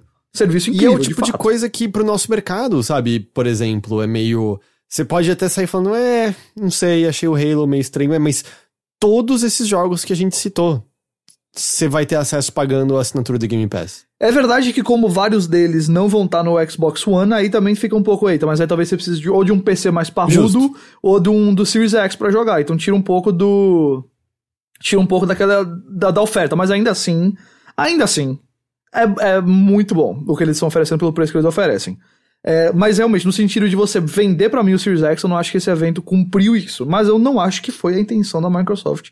Hoje não. Eu acho que a intenção deles é venha pro nosso ecossistema, ponto final. Porque tem vários desses jogos que eu aposto que a gente vai acabar vendo em 2021. Eu acho também. Mas faltou, eu acho que essas datas um pouco mais batidas ali, pra, pra meio que te dar mais certeza do que, que é o 2021 do Series X. Uhum. Tá meio, Mas aí só... meio perdido essa parte, é. E aí, então só é meio isso assim, first party, tá? Eu tô falando só first party, eu sei que tem outros jogos disso, mas first party o que a gente vai ter no lançamento do Series X é, é o Halo Infinite. É. E no PlayStation 5 é o Miranha e aquele Astrobot que já vem no PlayStation 5. Isso. Não é um. Não é um lançamento dos mais parrudos first party de nenhum dos dois lados. Tipo, eu, eu, sei que tem mais. Bem claro, eu sei que tem outros jogos além Isso. desses. É, eu, eu, sei, eu sei que também tem muitas coisas em janela de lançamento que são exclusivas desses consoles. Estou falando de first party sabe, primeiro dia, você chega lá na loja, não, você não chega na loja porque a gente tá no meio de uma pandemia, mas, enfim. Você conecta o seu videogame na, na tomada, e aí você vai jogar uhum. o quê, né? É, são esses, é isso, a gente não tá esquecendo de nada. Não tô lembrando de mais nada, eu acho que são esses. Uhum. Então a gente tem um jogo que vem com console no PlayStation 5 e um jogo. É... Que usa o mapa de um outro. É, que não é uma continuação completa e a gente tem no Series X um jogo que também vai sair no One e no PC. É, não é exatamente o começo de geração mais impressionante do ponto não. de vista first party. Tudo bem, lançamentos de console raramente são, se é que já foram impressionantes, mas é. Oh, o do Vita foi bem legal. E olha o que adiantou pra Deu, ele. adiantou de nada, mas foi bem legal. é que de verdade, eu sempre acho que a exceção para lançamentos é a Nintendo e não por volume, mas é porque volta e meia é normal que o primeiro jogo do console seja um dos melhores do console inteiro. É, é o caso com o Switch até hoje, né? É o caso com o Switch, é o caso com o Nintendo 64, uh, ah, mas eu tava pensando em, sei lá, Tetris no Game Boy, eu tava pensando em é, Super Mario World e coisas assim. Uhum. Eu continuo achando que tem coisas que eu quero jogar esse ano, mas não necessariamente das que estão vindo dos, dos, dos first party, é meio. Não, não, o que eu tô é. pensando mais aqui agora, sei lá, é Cyberpunk, é. Eu tô. O meu fim de ano é Cyberpunk e Deathloop. E olha que eu não, eu não sou dos que confia que Cyberpunk sai esse ano ainda, não. Mas se sair é. É verdade, é, tem, tem essa, essa preocupação aí também, né? É. é. Eu ia começar a falar e eu percebi que eu não. Olha, o final do ano, vamos, vamos dar uma passada agora, só pra gente relembrar aqui. A gente tem então. Ó, o final do ano tá mais ou menos assim. Em setembro, nós temos no dia 4, né, meu aniversário, temos o Avengers. Eu tô falando do, eu vou pegar aqui os maiores jogos, tá? Não, eu sei que tem um- Legitimamente tinha 100% esquecido do Avengers. Pois é, é, eu não vou falar todos os jogos não, vou pegar os lançamentos que eu acho que vão ser os mais pesados. Então esse aqui é dia, 20, dia 4 de setembro. Depois em outubro, dia 2, tem o Star Wars Squadrons, da EA. E no dia 29 tem o Watch Dogs Legion. Aí partindo pra novembro, nós temos dia 17 Assassin's Creed Valhalla e dia 19 Cyberpunk 2077. Confirmados pro final do ano ainda também tem Deathloop do, da Bethesda pra PlayStation 5 e PC, Homem-Aranha Miles Morales e Halo Infinite. Acho que esses são os grandes AAA do resto do ano. É, eu adicionaria algumas coisinhas como tem o Crash Bandicoot 4 esse ano, por Não, é, exemplo. claro, tem Crash 4, tem o, o NBA 2K, Tony tem o Tony Hawk. Hawk, tem é, o remake de Mafia, tem o, o novo The Dark Pictures, tem outras coisas. Mas eu não acho que é o, o fim de ano uma parruda assim naquele. Ah, aqueles jogos que todo mundo vai estar falando ao mesmo tempo, sabe? Não acho que Uhum. nesse sentido. Supostamente tem um Call of Duty, né? Que a gente não teve falar. hoje o anúncio. Onde que você acha que esse jogo vai aparecer? Gamescom Opening Night? Ou, ou vai ser um trailer no, no, no meio do nada mesmo. Amanhã tem um trailer, sabe? Tipo, pum, acabou. Uhum. Porque não teve nada no evento da Sony, não teve nada no evento da Microsoft. Estamos no final de julho e o Call of Duty, que normalmente sai na primeira semana de novembro, não foi anunciado ainda. Então eu não sei não. E, ah, bom, também pode ser lá uma coisa do Geoff do nada, não sei, mas... Pode ser. E claro, ainda vão ter mais eventos dessas empresas mesmos, né? A Sony falou que vai ter Em mais agosto Play. mais, é. A gente em agosto deve ter o evento no qual o Lockhart é anunciado. A gente tem que ter eventualmente o evento no qual os preços e datas dos consoles são anunciados. Pois é, Então, então tem coisa ainda pela frente aí. tem, tem. Tem caminho Mas pra só andar. por, por curiosidade, assim, dado que até meio que. Pen- pensando no Halo Infinite, eu sei que ele vai estar no Xbox One, tá? Mas pensando, eu tô pensando ele muito mais como PC e Series X. Mas, mas tirando o Halo Infinite, meio que PlayStation 4 e Xbox One estão meio encerrados no que concerne as empresas mães dos consoles. Com certeza. E, tipo, o que, que que tá agora no horizonte que mais te anima, sabe? Qual é aquele jogo pelo qual você anseia nesse momento? Eu acho que é o Cyberpunk. Uhum. Ou, ou você tá falando de First Party? Não, de qualquer coisa mesmo, na real, assim, sabe? Da, da maneira como a gente tava esperando Final Fantasy VII lá no começo do ano. Então, assim. da- da- daquela maneira que eu tava esperando, sei lá, o Final Fantasy VII, ou no meu caso, particularmente, o The Last of Us, não acho que tem nenhum, mas não. Eu, eu eu quero jogar muito Cyberpunk, mas eu ainda, sei lá, ainda não tô vendo, não sei se ele vai sair esse ano, ainda tenho certas coisas, mas eu tô animado pra ele, seria o número 1, e eu acho que o Deathloop número 1.5, assim, do lado dele, porque eu gosto muito da, da Arcane e o trailer me deixou bem animado. Eu acho que são esses dois. Agora, é, se você me perguntar do que eu sei que existe, tá sendo feito, que eu mais quero é o Final Fantasy Remake Parte 2. É, eu tava tentando pensar assim, tem coisas que eu quero jogar, né? O Rogue Legacy 2 foi levemente adiado, mas tá logo mais aí. E sempre tem coisas. Carrion saiu hoje, eu achei um bom jogo, eu gostei. É, mas tô tentando pensar assim de grande que eu tô meio, ok, eu quero muito botar as mãos nele. Eu acho que é o Cyberpunk mesmo. né? Porque é- essa é uma coisa curiosa e é compreensível, afinal, estamos no meio né, de uma pandemia, de tempos sem precedentes. Mas agora com o lançamento do Paper Mario, não tem nada anunciado pra Nintendo pelo, por esse, pra esse ano. É, não tem. Nada. Não. Tem a expansão de Pokémon, mas é isso. E tudo bem, ah, é que já saiu até uma, né? Uma Mas, já. É, tudo bem, deve, devem anunciar os Marios logo mais lá e tal, mas é. Neste momento, sabemos zero coisas da Nintendo que vão vir pro Switch. Se a Nintendo quiser anu- anunciar, aliás, não sei não, só dar um trailer do Zelda novo amanhã, só pra dar uma alegrada, eu aceito. Não vou nem reclamar de terem soltado depois do podcast.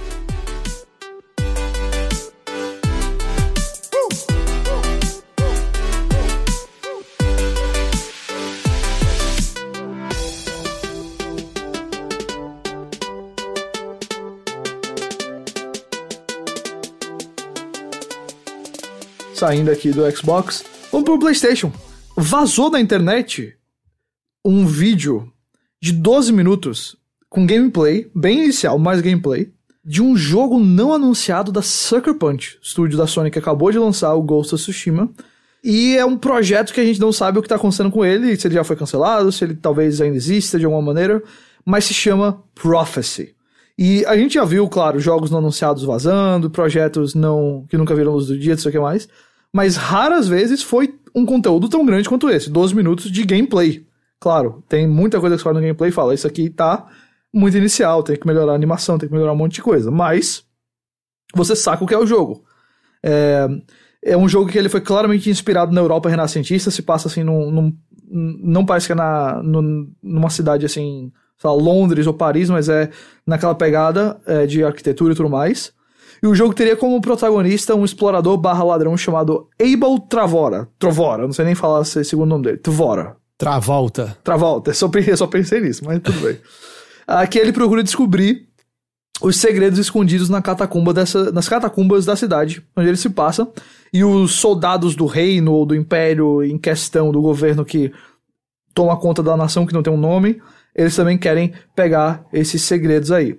E o Tvora, ele tem à sua disposição substâncias químicas, como um pó branco que quando entra em contato com alguma coisa quente explode, ou um ácido que derrete ferro. O gameplay seria em terceira pessoa, tem travessia vertical, cena de stealth e combate. Lembra várias coisas, lembraram Ghost of Tsushima, tem até uma animação dele matando o inimigo furtivamente, que claramente foi reutilizado no Ghost of Tsushima. Ele, o lugar onde ele esfaqueia o inimigo é o mesmo lugar onde o Jin esfaqueia também no, no Ghost. E depois encontraram artes, artes conceituais do jogo que mostram tanto o protagonista quanto dois tipos, pelo menos, de criaturas ou sobrenaturais ou mutantes que provavelmente estariam lá nas catacumbas. A gente não sabe se esse jogo foi cancelado, se o projeto foi totalmente abandonado, se ele existe dentro da Sucker Punch, se ele pode ser um jogo da, da empresa aí pro PlayStation 5 ou não. É, eu achei fascinante porque é o tipo de coisa que a gente raramente vê, mas não, não sabemos o que está acontecendo com Prophecy. Pois é. Lembrando assim, é, é normal, jogos internos são cancelados, às vezes em diferentes fases Isso. de progresso. E é difícil olhar ali e saber se. se ele tava avançado ou não. Porque, por um lado, se olha pro mundo e. Por mais que ainda pareça um mundo meio. É, você olha e fala, ah, parece. Parece Assassin's Creed, né? Mas ele parece meio construído, parece já ter vários detalhes ali.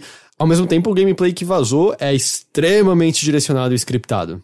Não parece que tem nada acontecendo naturalmente naquilo. Então é meio difícil dizer o quão avançado ele tava. Mas, presumindo que ele era um projeto avançado que foi cancelado e o Ghost of Tsushima nasceu depois disso, eu acho que pelo menos explicaria Ghost of Tsushima. No sentido de ser um jogo muito bonito, com algumas ideias muito legais, um combate legal, mas com uma estrutura tão atrasada, tão básica em termos de mundos abertos. Eu achei a mesma coisa, você falou isso comigo já e eu também senti um pouco disso, né? Eu acho que, até por ter coisas dele que foram reutilizadas, tudo bem, que a animação é uma coisa mais comum de se ver é, reutilizada.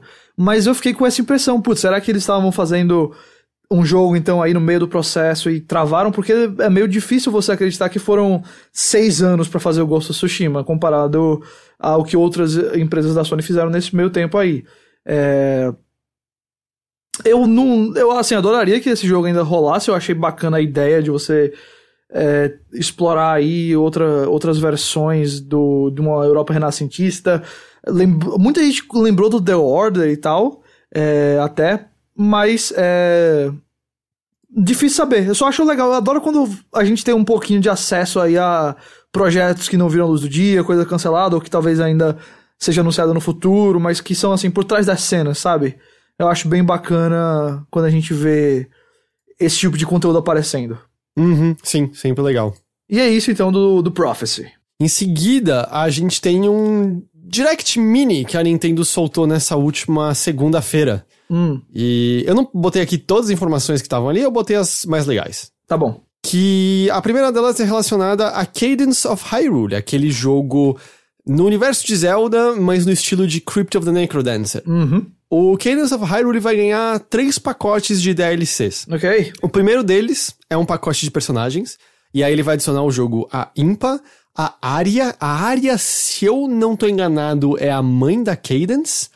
O Frederick, que é o vendedor da, de, de, de, de Crypt of the Necrodancer. O Shadow Link e a Shadow Zelda. O Ok. pacote 2 é de músicas, ele vai adicionar 39 músicas ao jogo. E o pacote 3 se chama Symphony of the Mask, e ele vai adicionar mais conteúdo de história. Você vai controlar um School Kid, que vai se aventurar em um novo mapa, e vão ter novas músicas, uma nova trama, é conteúdo de história mesmo. E o School Kid, as mecânicas dele vão ser diferentes, porque ele vai poder mudar as habilidades dele dependendo da máscara que ele estiver vestindo. O pacote 1 dos personagens já foi lançado nessa última segunda-feira. Os outros dois não tem data certa, porém a expectativa é que seja lançado tudo até o final de outubro. Você não precisa comprar separadamente os DLCs, você pode comprar eles através de um Season Pass.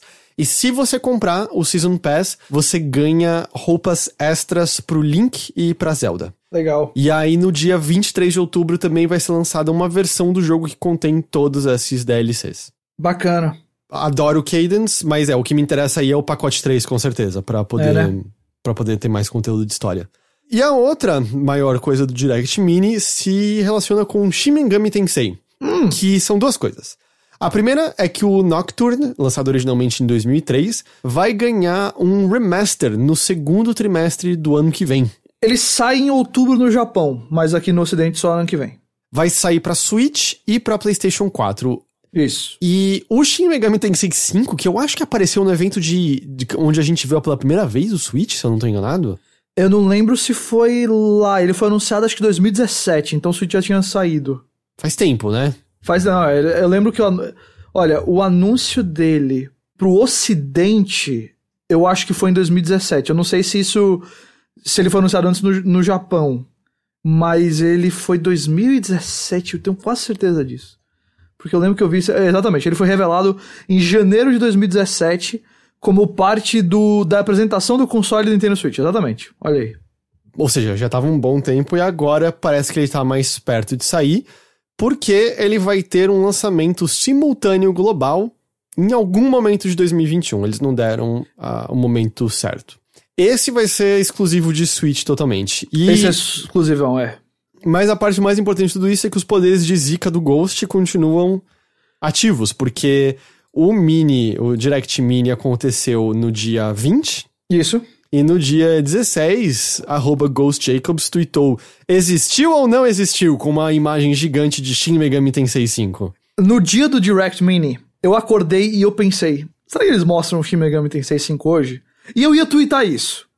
E eu estou absolutamente convencido que se eu tivesse tweetado, esse, esse anúncio não teria acontecido. Porque aí eu teria eliminado minha própria zica. Sim. Então, do mesmo jeito que eu, numa live da E3, falei Metroid está morto e Metroid Prime 4 e o Metroid, que é o outro lá que eu esqueci o nome agora, foram anunciados imediatamente depois. Do mesmo jeito que eu tuitei para as pessoas desistirem de Skate no dia que Skate foi anunciado lá no EA Play desse ano. É, quatro dias antes do Shin Megami Tensei voltar, eu basicamente falei: esse jogo nunca mais vai aparecer. E aí. E o pessoal tá bem animado. Eu, eu pessoalmente, eu tô um pouquinho... Eu não gosto muito da série principal de Shin Megami Tensei. uhum. Eu joguei justamente o Nocturne e o, o 4 saiu pra 3DS. O 4 não foi? 3DS, é exclusivo 3DS. É, e eu, eu acho eles um pouco grind fest demais. Uhum. O, o Nocturne, eu, assim, em termos de avançar na história, eu nem cheguei muito longe. Eu passei do Matador, que foi um inferno na Terra, e foi um ponto que eu falei, eu, eu tô meio de saco cheio de ficar no mesmo lugar, matando bicho de novo, de novo, de novo, pra subir de, de nível e tal. E eu, eu não gosto muito do tom da história nihilista deles lá, eu acho meio... Sei. Eu acho. O Heitor Adolescente amaria. Eu não sou mais muito fã do, da- do tom dessas histórias e tal. Entendi. Eu nunca joguei Shin Megami Tensei. Eu gosto demais de Persona, mas nunca joguei a série de onde surgiu Persona. Então, sempre tive muita vontade. Só que o Nocturne, eu acho que a única maneira mais fácil, se não for por emulador, é no PS2 Classics, lá no PS3. É, e acabei nunca, nunca pegando, nunca parando, assim. Então, eu tô muito animado porque eu sempre quis jogar, especialmente o Nocturne e o 5, porque anunciaram, falei, ah, jogo logo novo. Então, ter os dois aí nos, no horizonte me deixa muito feliz. São os dois que eu realmente queria pegar e jogar. Eu tô muito animado, mas eu nunca joguei. É muito uma questão minha assim de. Putz, Persona é minha franquia favorita. Quero muito experimentar o que todo mundo diz que é o melhor da franquia de onde Persona veio, o Shin Megami Tensei. E eu vejo o Nocturne como um dos mais populares nesse sentido.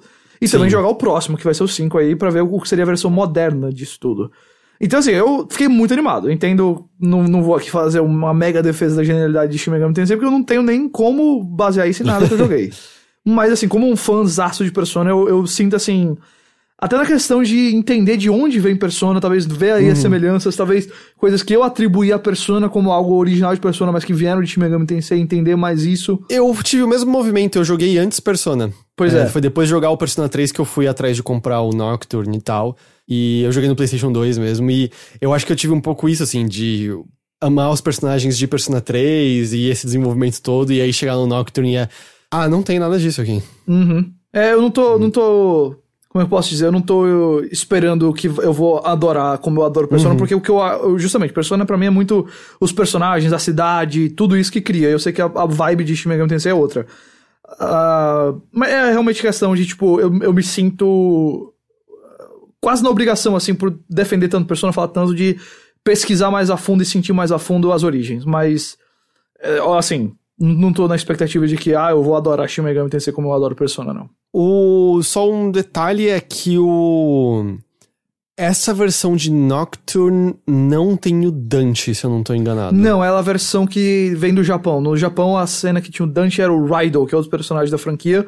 E essa é a versão que vai aparecer. Tem um gameplay já de 14 minutos que a Atlus demonstrou. Eu não sei se aparece o Raido, mas eles já divulgaram bastante detalhe assim, de atores que estão fazendo a dublagem e tudo mais. E. No Japão, pelo menos. E é isso mesmo, assim. A... Não vai ter o, o, o- Ai meu Deus, você acabou de falar, esqueci o nome dele. Dante. Não vai ter o Dante, eu só vinha Raiden na cabeça. O Raidou é o que tem no Devil Summoner. Uh, Shin Megami Tensei Devil Summoner.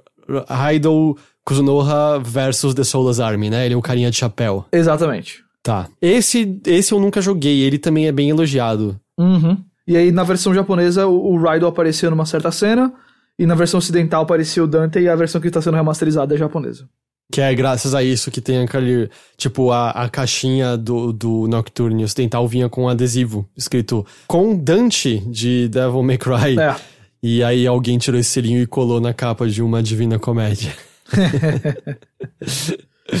então é isso, essas foram as principais coisas do Direct Mini. Tá certo. Infelizmente, semana não teve Bakugan, não foi tão grande assim, mas. Ah, em seguida, a gente tem uma pequena atualização sobre a Ubisoft, que teve uma chamada na qual o Yves Guillemot estava respondendo perguntas, e obviamente foi abordado a questão das alegações que estão rolando ali dentro da, da Ubisoft. Perguntaram pra pra ele se ele tinha ideia da extensão do que ocorria na empresa dele. Assim, na verdade, até a, a construção da pergunta foi meio. Vou dar algumas opções pra você de você não sabia de nada, o que é meio ruim pra um líder. Você não tinha ideia da extensão ou você sabia e, e- e aceitou? E aí ele meio que desvia. Não, ele meio não, ele desvia da pergunta. Desvia. Porque a resposta dele foi assim, abre aspas. Cada vez que a equipe ficou sabendo de comportamentos repreensíveis, nós tomamos duras decisões. Agora, se tornou claro que alguns indivíduos nos quais eu confiava traíram a confiança que eu dei a eles. E ele complementou dizendo que ele vai permanecer no comando da Ubisoft. A gente até conversou um pouquinho sobre isso na semana passada, porque eu volto naquilo. Eu, eu acho que a pergunta dessa pessoa nessa, ne- nesse momento, eu acho que bate muito o, Bate. o, o que é o, o problema da questão, que é se ele não sabia, é problemático. Sim. E se ele. E se a outra opção é que ele sabia e não fez nada, é mais problemático ainda. É. Mas não tem como. É um negócio de família que começou, foi, começou em 86. São cinco É. irmãos, né, que fundaram a. A Yubi também, a Gameloft, é fundada pela mesma família, que foi comprada pela Vivendi e tudo mais. É, tem muita. É muita coisa fechada, muita coisa interna nesse meio aí. Uma das mudanças citadas é que agora os chefes de equipe vão ganhar bônus baseados nas, abre aspas, suas habilidades em criar um ambiente de trabalho positivo e inclusivo. Não teve mais detalhes, e eu tô presumindo que eles vão ter pesquisas internas e se as pessoas responderem que elas estão sentindo ah, acolhidas, esses bônus vêm pra esses líderes de equipe. É, o que é um pouco estranho dizer você tem um, você não tem um ambiente caótico e tóxico e toma aqui mais dinheiro por isso, mas tá bom, né? E essa semana saiu uma matéria bem grande no Bloomberg, falando sobre as alegações, conversando com pessoas e tal. No geral, a matéria é mais um apanhado das coisas que já tinham aparecido, das coisas que a gente já tinha conversado aqui sobre. Hum, É, você chegou a ler a matéria? li, li. É bem, bem completa, mas é exatamente como você falou. É mais um. O guia completo do que está acontecendo na Ubisoft. Eu acho que o que tem mais ali, de novo, são mais detalhes. Eu até agora não sei qual a pronúncia correta do nome do cara, mas Rascoete é como escreve. Com É, eu, eu tô chamando de Serge Rascoe. Então, se for isso, é isso. Se não, paciência. Porque ele é francês, né? É, é por isso que eu tô achando que é o Rascoe. Às vezes pode ser Ascoe também, você não Pode pronuncia o H necessariamente. É, reforça aquilo de ser uma pessoa que tinha um poder de veto muito grande. Eu não sabia disso, ele tava desde 88 na empresa. Eu não, eu não fazia ideia da, da presença dele, não. Ele tava lá quase pela vida inteira da Ubisoft. Uma das coisas que vieram à luz por conta disso é o fato de que essa equipe editorial era uma que reforçava demais a ideia de que jogos não são vendáveis se eles não tiverem homens másculos Isso. e machos na, como protagonistas. Por exemplo, o Bayek, que é um personagem mó legal. É. Mas aparentemente na versão original da ideia, ele se machucaria e a esposa dele seria a protagonista pelo resto do jogo. A Cassandra do Assassin's Creed Odyssey era inicialmente a única protagonista do jogo. hum, E faz muito mais sentido ela ser tão mais legal do que o Faz. Alexios. é. E mesmo o lance da Eve no Assassin's Creed uh, Syndicate, parece que foi uma briga interna muito grande e no começo ela tinha uma maior presença. E parece que se você pega a totalidade do jogo agora, ela tem uma presença menor. Eu, pra falar a verdade, faz já bastante tempo. Eu joguei quando ele saiu e eu meio que priorizei usar ela porque eu acho ela mais legal do que o irmão, apesar que você é meio obrigado em certas missões. Eu não lembrava dessa tendência maior de você ter que usar o. o eu não lembro o nome de ninguém. Eu lembro da Eve, mas não lembro o nome é do cara. numeroso, não. Então, assim, são. Parece que. E várias pessoas vieram ao Twitter mencionar depois que ouviram isso lá internamente várias e várias vezes. E até pessoas que saíram antes de- desse início, no qual há personagens femininos em Assassin's Creed, dizendo: Eu não consigo nem imaginar o nível de briga e esforço que deve ter sido pra isso ter ocorrido lá dentro, assim. E. Porque lembra que a Yubi também é o estúdio que, ah, quando teve o multiplayer do Unity, disse que não tinha assassinas porque era muito Mais trabalhoso difícil de animar, é, pois é. Ah, o Assassin's Creed 3 Liberation lá é cada vez mais impressionante de ter uma protagonista feminina que tá na capa e tudo mais. É o único, é o único. E acho que muito disso foi porque ele saiu pro Vita, então talvez as expectativas eram diferentes. É. Eu ia falar justamente isso, né? Ele era visto como uma coisa mais secundária, apesar de ser muito elogiado. Eu nunca joguei esse. Também não, mas é, o pessoal gosta. Ele acabou saindo pra consoles depois, não Ele saiu? foi, foi, tem no PlayStation 4, acho que no PC e Xbox One também. Cara, é assim. Faz muita coisa começa a fazer sentido, né? Do, do comportamento da Yubi. Se tinha esse tipo de gente lá dentro fazendo esse tipo de comportamento. E eh, quanto ao Guillemot, eu de forma alguma acredito que ele não sabia de nada.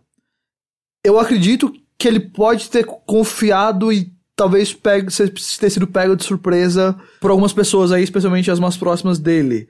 Mas eu não consigo acreditar que ele não sabia que isso era um problemão lá dentro. Eu não consigo. Eu acho que eh, isso chega na liderança. Especialmente se você tá partindo da liderança, você escuta os rumores, você escuta os, os murmúrios desse tipo de coisa, ou não. E se tivesse investigado. Talvez fosse aquele tipo de coisa que ele sabia, mas ele nunca tinha investigado, que se investigasse ele ia confirmar as coisas e. É complicado, mas eu não, eu não consigo acreditar que ele não, não tinha uma ideia, não. Ele falou aí que eles tomaram decisões difíceis quando souberam dessas coisas, mas eu não entendi bem o que isso significa, o que é essas. O que são essas decisões difíceis e tudo mais, sabe?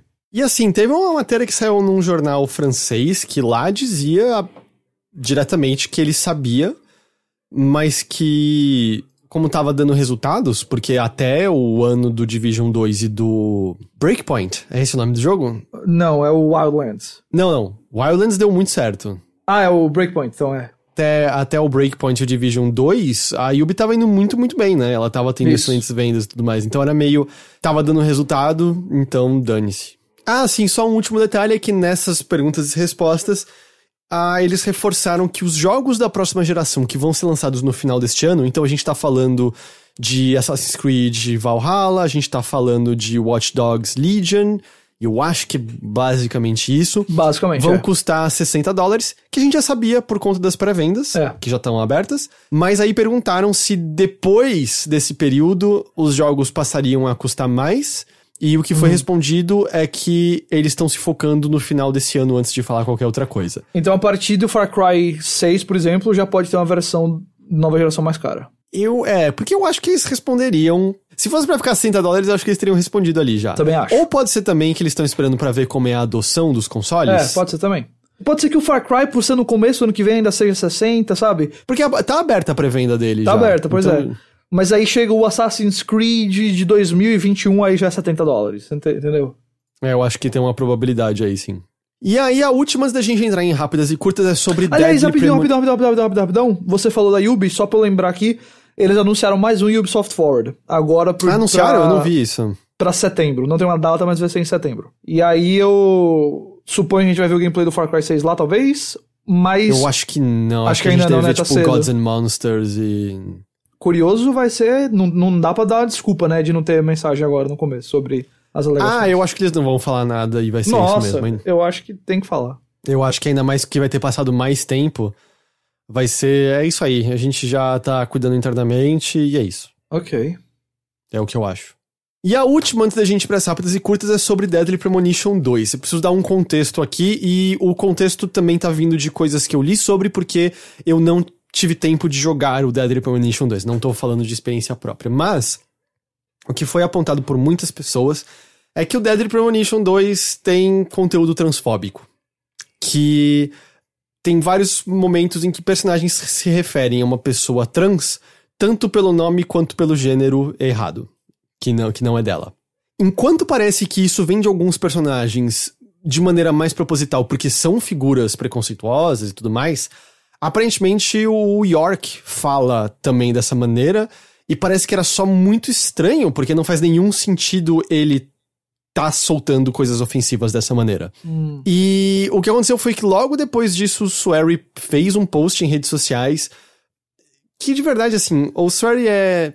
Ele tem o jeito engraçadão dele, ele tem o jeito inusitado dele, mas tem umas horas em que eu acho que ele precisa de um relações públicas melhor É. pra- quando o assunto um pouco, é um pouco mais sério. Aham. Porque a própria mensagem. Tipo, ele não tem fluência em inglês. Ele escreve com um inglês quebrado, mas absolutamente compreensível. É. Tudo tranquilo. Mas uma mensagem dessas que eu acho que tem a ver com relações públicas do jogo, que tem a ver como pessoas vão se sentir em relação a ele, até porque, pelo que eu sei, o Missing foi bastante elogiado por como ele trata de questões trans. É, eu acho que precisava de uma mensagem um pouco mais formal, assim, porque ele escreveu essa mensagem com, sei lá, o Google Translate para inglês, sei lá, da mesma maneira de sempre. Mas a mensagem basicamente dizia que ele errou, é, tava pedindo desculpas, e que ele reescreveria esses pedaços mais, ma- mais problemáticos. E aí saiu um patch pra Deadly Premonition 2 esta semana mesmo. Certo. E esse primeiro patch é um passo inicial nessa alteração, pois ele retira algumas das falas que estão vindo do York, do Ok. Francis York Morgan. Pelo que eu, eu olhei Reddits pra ver o que, o, o- o que as pessoas estavam dizendo, e pelo que eu entendi, nessas novas ocasiões tem o texto da nova fala, mas não tem voz acompanhando, porque obviamente não deu pra gravar Ok. no- novas ok. vozes. E o patch também tem aprimoramentos técnicos. Por Hum. exemplo, o volume do skate era muito alto e foi diminuído. Agora, quando você tá andando pela cidade, tem um prompt pra você apertar o botão e ouvir o York falar sobre coisas. Parece que antes ele falava automaticamente e era meio repetitivo e cansativo. Sei. E enquanto parece que não tá de maneira nenhuma bom, parece que a taxa de quadro tá melhor do que tava antes. Ok. Eu ia Porque antes a gente tava disso. falando de vezes que era três quadros por segundo, Pois sabe? é. O jogo congelava às vezes. É. E também eles reforçaram que esse é o patch inicial e que outros patches serão lançados futuramente. É, eu nunca joguei Deadly Premonition, também não tô tendo esse contexto todo como você falou, mas que lançamento conturbado, hein? É, pois é. E assim, é meio estranho porque faz você questionar meio em retrospectiva até os outros trabalhos do Swery no sentido de quando ele acertou no Missing, ele acertou porque ele pesquisou direito sobre o assunto ou foi um acidente? Porque o primeiro Deadly Premonition também tem algumas questões meio, meio problemáticas em questões LGBT, identidade de gênero e coisas assim. É, e eu também acho que é um pouco. Eu acho que não dá mais pra. Eu, eu ouço demais o argumento de. Ah, mas Japão. Eu não acho que isso é um argumento. Eu acho que isso também até anula completamente uh, lutas e protestos por questões LGBT que existem no Japão por parte de pessoas japonesas. Certo. Então, é, sei lá, eu, eu acho que. É, eu não, eu não acho que a desculpa Japão funciona aqui, não. Uhum. Até porque eu sinto que às vezes tem, com esse jeito mais brincalhão do Swery, tem uma maneira de olhar para ele, parece que quase infantilizando ele, como se ele fosse uma criança. E acontece com um monte de desenvolvedor, né? Que tem. Não só desenvolvedores de game, mas artistas, assim, no geral, que tem essa vibe. A gente, às vezes, vê o pessoal levando muito nessa, nessa vibe brincalhona, e aí. Quando chega a hora do, de uma coisa assim, talvez mais pesada que aconteça, tem que, tem que ser encarado também. Uhum. Então é. E aí, é essa coisa curiosa também de mudar a questão de trama do jogo, né? Depois. Assim, aparentemente ele não mudou algumas coisas que são mais importantes pra trama maior, mas mudar alguns pontos do jogo, né? Já é por, por ser essa. Esse meio artístico que permite esse tipo de atualização dessa maneira, né? É, é curioso, mas. Ocorreu, assim. Se você jogar o jogo não patchado, você já tem uma versão um pouco diferente do que é ele com patch dessa maneira. Uhum. Mas enfim. E é isso, vamos para rápidas e curtas? Vamos para as rápidas e curtas. Vamos lá, qual é a primeira de hoje? Primeira de hoje é que Spider-Man Miles Morales, o jogo aí, talvez o único jogo de um estúdio first party da Sony, no, quer dizer, junto com o Astrobot, né? Astroboy, aliás. Aliás, Astrobot. Astrobot. é outra coisa. O Homem-Aranha Miles Morales vai ter um modo que a Insomniac está descrevendo como modo performance. E ele, nesse modo, foi confirmado que o jogo vai rodar a 4K e 60 FPS. Que é, obviamente, aí uma coisa que muita gente quer ver. Com isso, eles estão basicamente também dizendo que vai ter um outro modo, provavelmente que vai se chamar, né, Graphics Mode ou Fidelity Mode, uma coisa desse tipo, onde o foco provavelmente vai ser nos gráficos, então aí você bota, sei lá, Ray Tracing, talvez mais reflexo, mais textura, e aí deve ser 4K 30 FPS. Mas, bem legal de saber que vai ter uma versão 4K 60 FPS, porque eu acho que jogar Homem-Aranha com aquela travessia rápida e fluida em 60 FPS vai ser bem bacana. Mas assim, a gente tá presumindo, né, o que, que vai ser é, se esse eles modo gráfico. Se eles estão dando um modo performance, tem que ter um outro modo. Se, senão eles o jogo é 4K 60 FPS, ponto final. Sim, sim. Se isso é um modo opcional, tem outra opção. É, o que eu, não, não, eu digo só meio o que, que vai ser exatamente, né? Porque a gente tá presumindo o Ray Tracing ligado, é. mas a gente não sabe se com o Ray Tracing ligado o que seria Uh, o que o resultado seria 1080 60 quadros ou 4K 30 quadros, exatamente o que, né? Não sabemos essa parte, não. Eu. Hum, vamos presumir que isso seja uma, um precedente para jogos como um todo, que eles sejam meio como eram no Xbox One X e no PlayStation 4 Pro, que muitas vezes você tem é. essas opções entre performance e gráficos. O que, que você acha da, da permanência disso como um todo? Eu não acho um problema muito grande, não. Obviamente, o ideal seria tudo ter 4K, 60 FPS o melhor gráfico possível.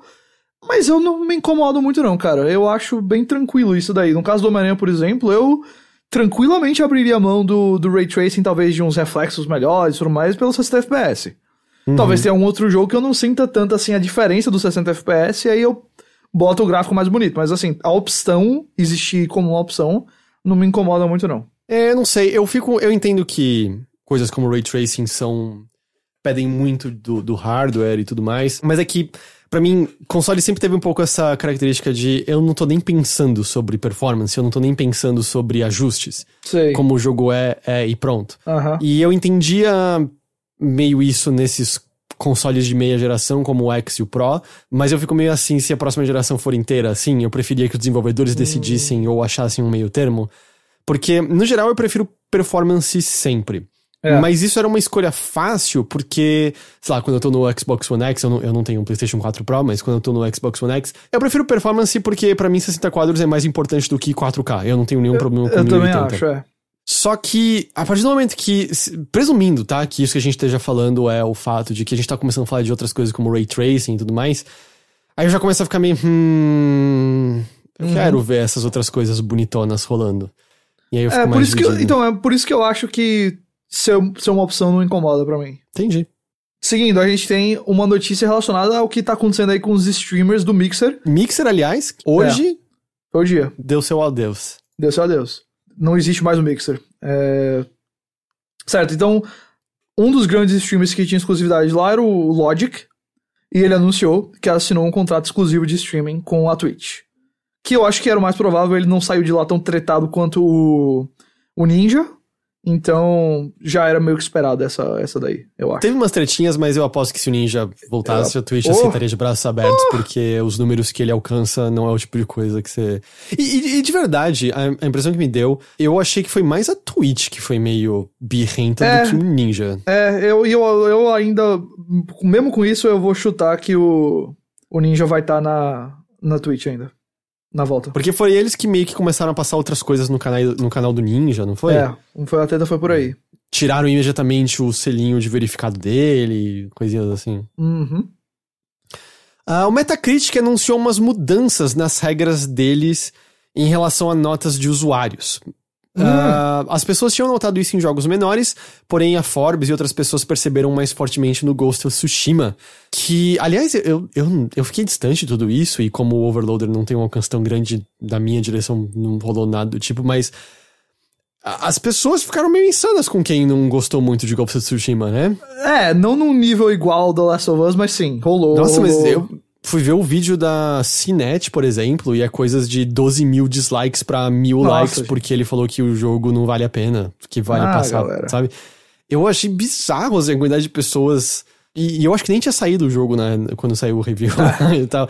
Eu achei, tipo, pera, por que, que as pessoas estão insanas por Ghost of Tsushima? Enfim. Mas o que aconteceu, né? Existe a prática de review bombing, que é Uhum. quando usuários vão lá e simplesmente põem notas negativas por volta e meia razões completamente alheias à obra em si. Sei lá, por Exato. exemplo, Borderlands 2 teve review bombing no Steam porque o 3 ia ter uma exclusividade temporária na Epic Games Store.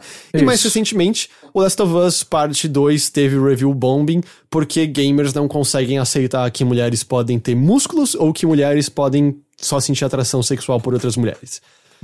E, e aí o jogo, tipo, abriu ali no Metacritic e teve um review bombing. Foi. Que eu Absurdo, ainda não né? entendi como tem gente que acreditou, tipo, é, os usuários não estão gostando do jogo. Eu, Tipo, que não, gente? Eu não é entendo como é 2020. e aí, meio-dia do dia do lançamento do The Last of Us Part 2, tem gente me mandando mensagem no Twitter. Nossa, você viu que os fãs não estão gostando do jogo? Pelo amor de Deus! Vocês têm 12 anos de idade? Entraram na internet agora, nunca viram isso antes? Todo ano tem um jogo que passa por um negócio desse? Ai, ai. E aí o Metacritic. Não, peraí, peraí, peraí. é- Eu vou- de- deixa eu fazer meu rate mais ainda, que eu lembrei. Claro. Ve- veio uma pessoa falar: Ah, quer dizer então que o que os fãs acham não importa, só que a imprensa acha. Mano, o jogo tinha saído há tipo 10 horas. O jogo tinha 30 horas de duração. Era literalmente impossível ter terminado naquele Não tempo. tem como. E outra coisa, mesmo que você vá lá e diga, ah, não, mas eu já vi a história. Ok, você pode não gostar da história, mas o- um review não, não é isso. Você tem que ter jogado o jogo. Então, ó, é isso. Enfim, é... e aí agora o que acontece é que para usuários poderem botar as notas deles, você tem que esperar 36 horas depois do lançamento do jogo. Tem até uma mensagem dizendo algo como, por favor, experiencie, experiencie, ah, por favor, aproveite o jogo e coisas assim. Apesar do The Last of Us Part 2 ser o caso mais evidente recente de review bombing que rolou por lá, é, a- o Metacritic disse que a mudança não é uma consequência direta disso, não. Hum, Sei lá se eles estão mentindo. O Daniel Dwyer postou umas coisas no Twitter, eu não sei o quanto que é real ou não, porque o Metacritic ele é parte da CNET, não é? Ou da CBS, é. não sei. Eu acho que é da CBS, é. E, e ele trabalhava na GameSpot, que era parte da CBS, e aparentemente, mesmo sendo algo interno deles, a comunicação era meio difícil e parece que o Metacritic era meio comandado por uma ou duas pessoas no máximo. E pelo que o Danny diz, ironicamente, era comandado por uma pessoa que não recebe muito bem críticas negativas. Ok. Porque o Metacritic ele é super, super, super, super problemático e é muito É. problemático também o valor que as pessoas atribuem a... Dão a nota, é. Até a gente já viu várias coisas de desenvolvedoras que se o jogo tivesse, sei lá, 85 ou mais de média, ganhava bônus, senão não ganhava. Teve uma imagem circulando de uma pessoa há pouco tempo, que ela tava com, acho que era o Ghost of Tsushima, o Horizon Zero Dawn e algum outro jogo dizendo é um absurdo que essas sejam as notas desses jogos no Metacritic, elas mereciam ser muito maiores. É, por que, por que que isso te importa minimamente que seja? Por que que o numerinho que tá no Metacritic faz qualquer Zero. diferença pra sua Não existência? faz. Se você gostou muito dessas coisas, você gostou muito dessas coisas. O numerinho mais baixo, as pessoas que não gostaram, não mudam em nada. Nada Uhum. isso. É muito estranho. É muito estranho. Enfim. Pois é. Ahn, e a gente termina com duas coisas legais, positivas. Adoro. Que é o Yakuza Like a Dragon. Chega ao ocidente agora em novembro. Massa. E uma coisa que não é muito comum pra série é que a localização vai envolver áudio em inglês também. Uau, é bem diferente. Eu espero que tenha como botar em japonês a voz também, Também, de qualquer também. maneira. Porque isso só aconteceu no primeiro Yakuza e no spin-off Judgment, que... Uhum. E um dos atores que vai fazer a dublagem em inglês é o George Takei. Olha só, legal demais. E pra finalizar, Blasphemous, um jogo que eu sei que bastante gente curtiu, vai ganhar DLC gratuito agora no dia 4 de agosto e parece ser um DLC parrudinho, Opa, porque ele vai adicionar New Game Plus, vai adicionar novas histórias, vai adicionar novos NPCs, vai adicionar novas áreas, novos inimigos e novos chefes. show. E mesmo a parte anterior do jogo vai ter algumas modificações, como, como novas animações, vão ter mais pontos de viagem rápida no mapa, vão ter atualizações nas atuações dentro do jogo e algumas mudanças relacionadas ao equilíbrio. E aí vai estar disponível para PC, PlayStation 4, Xbox One e Switch. Sabe quanto vai custar esse DLC? Hum, quanto? Zero. Uh, É de graça. show de bola. E é isso. É isso então? Acabou? A gente chegou até o final de mais um Notícias da Nave Mãe. É isso aí, bastante focado aí na nova geração, Xbox. Mês que vem já já deve ter anúncio do State of Play. Também tem uma, mais Xbox em agosto. Vamos lá, vamos lá. E aí, então, agora. A gente tem só uma ideia vaga de agosto pra mais eventos. É meio isso. Exato. Depois, acabou. Agosto tem, então, um State of Play, tem um evento da Microsoft, Gamescom Open Night Live, o DC Fandom, lá que deve ter o Batman e o Esquadrão Suicida, talvez mais uma outra coisa que eu tô esquecendo, mas é mais ou menos por aí. É, Setembro vai ter o Ubisoft Forward, mas é, é Deve ter um drop meio. meio da Nintendo, provavelmente, em algum Eu acho. Pelo visto, eles estão dividindo os anúncios que seria talvez do evento deles de junho em Direct Mini. Eu fiquei pensando sobre isso. Será Não que sei. Vão, vão ter. Sei lá, essa foi uma Direct Mini aí mais voltada pra jogos exclusivos do Switch, mas que não são feitos pela Nintendo em si, né? O Cadence, o, o SMT5, aí talvez você tenha uma Direct agora do Mario, depois outra de outra coisa, não sei. Uhum. É isso, a Nintendo é uma wild card. Ghost, Oi. Das outras áreas da sua vida, o que, que você conta? Ah, não sei o que eu vou jogar. Eu acho que dei uma pausa. Eu, eu digo isso de vez em quando aqui. Eu dou uma pausa, assim, uma semaninha de videogame. Não tem muita coisa pra, na parte de jogo. Ah, então, também, bora jogar. A gente tá vendo o que, que a gente vai fazer. O Chipo tá andando bem. A gente tá com bastante novidade legal lá. Você pode ver no arroba Chipo Oficial no Twitter e no Instagram pra acompanhar. E o podcast também tá rolando. E é isso, cara. É, tamo aí, tamo aí. O, você não jogou o Carrion? Não, eu quero jogar. Ainda não joguei, não. Porque o Carrion é um jogo de 3 horas, dá pra você ligar É, e terminar eu numa pretendo- eu pretendo é jogar. legal. Adoro jogos que você, em um dia, resolve. Ou menos. Do meu lado, eu tô jogando Paper Mario, vou continuar jogando Paper Mario, quero ver se eu consigo jogar o Deadly Premonition 2, mas Hum. o tempo está complicado. É, Ah, então é. E eu quero continuar brincando com o meu Mister. tá certo. Tá bom. Ghost, muito obrigado. Opa, eu que agradeço. Prazer, como sempre.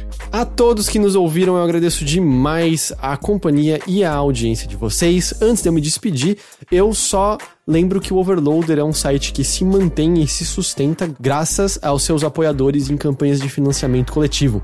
As nossas campanhas existem no Apoia-se, no endereço apoia.se barra overloader e no aplicativo do PicPay, quando você procura ali por arroba PicPay, além das várias assinaturas que a gente ganha na Twitch que ajudam a gente imensa, imensamente.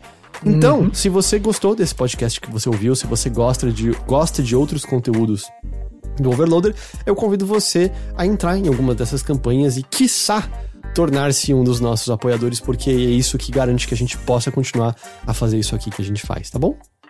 Exatamente. Então, é isso. Eu agradeço mais uma vez a você, eu agradeço mais uma vez aos ouvintes. E a gente se vê de novo na semana que vem com mais notícias da nave mãe. Até lá. Tchau, tchau.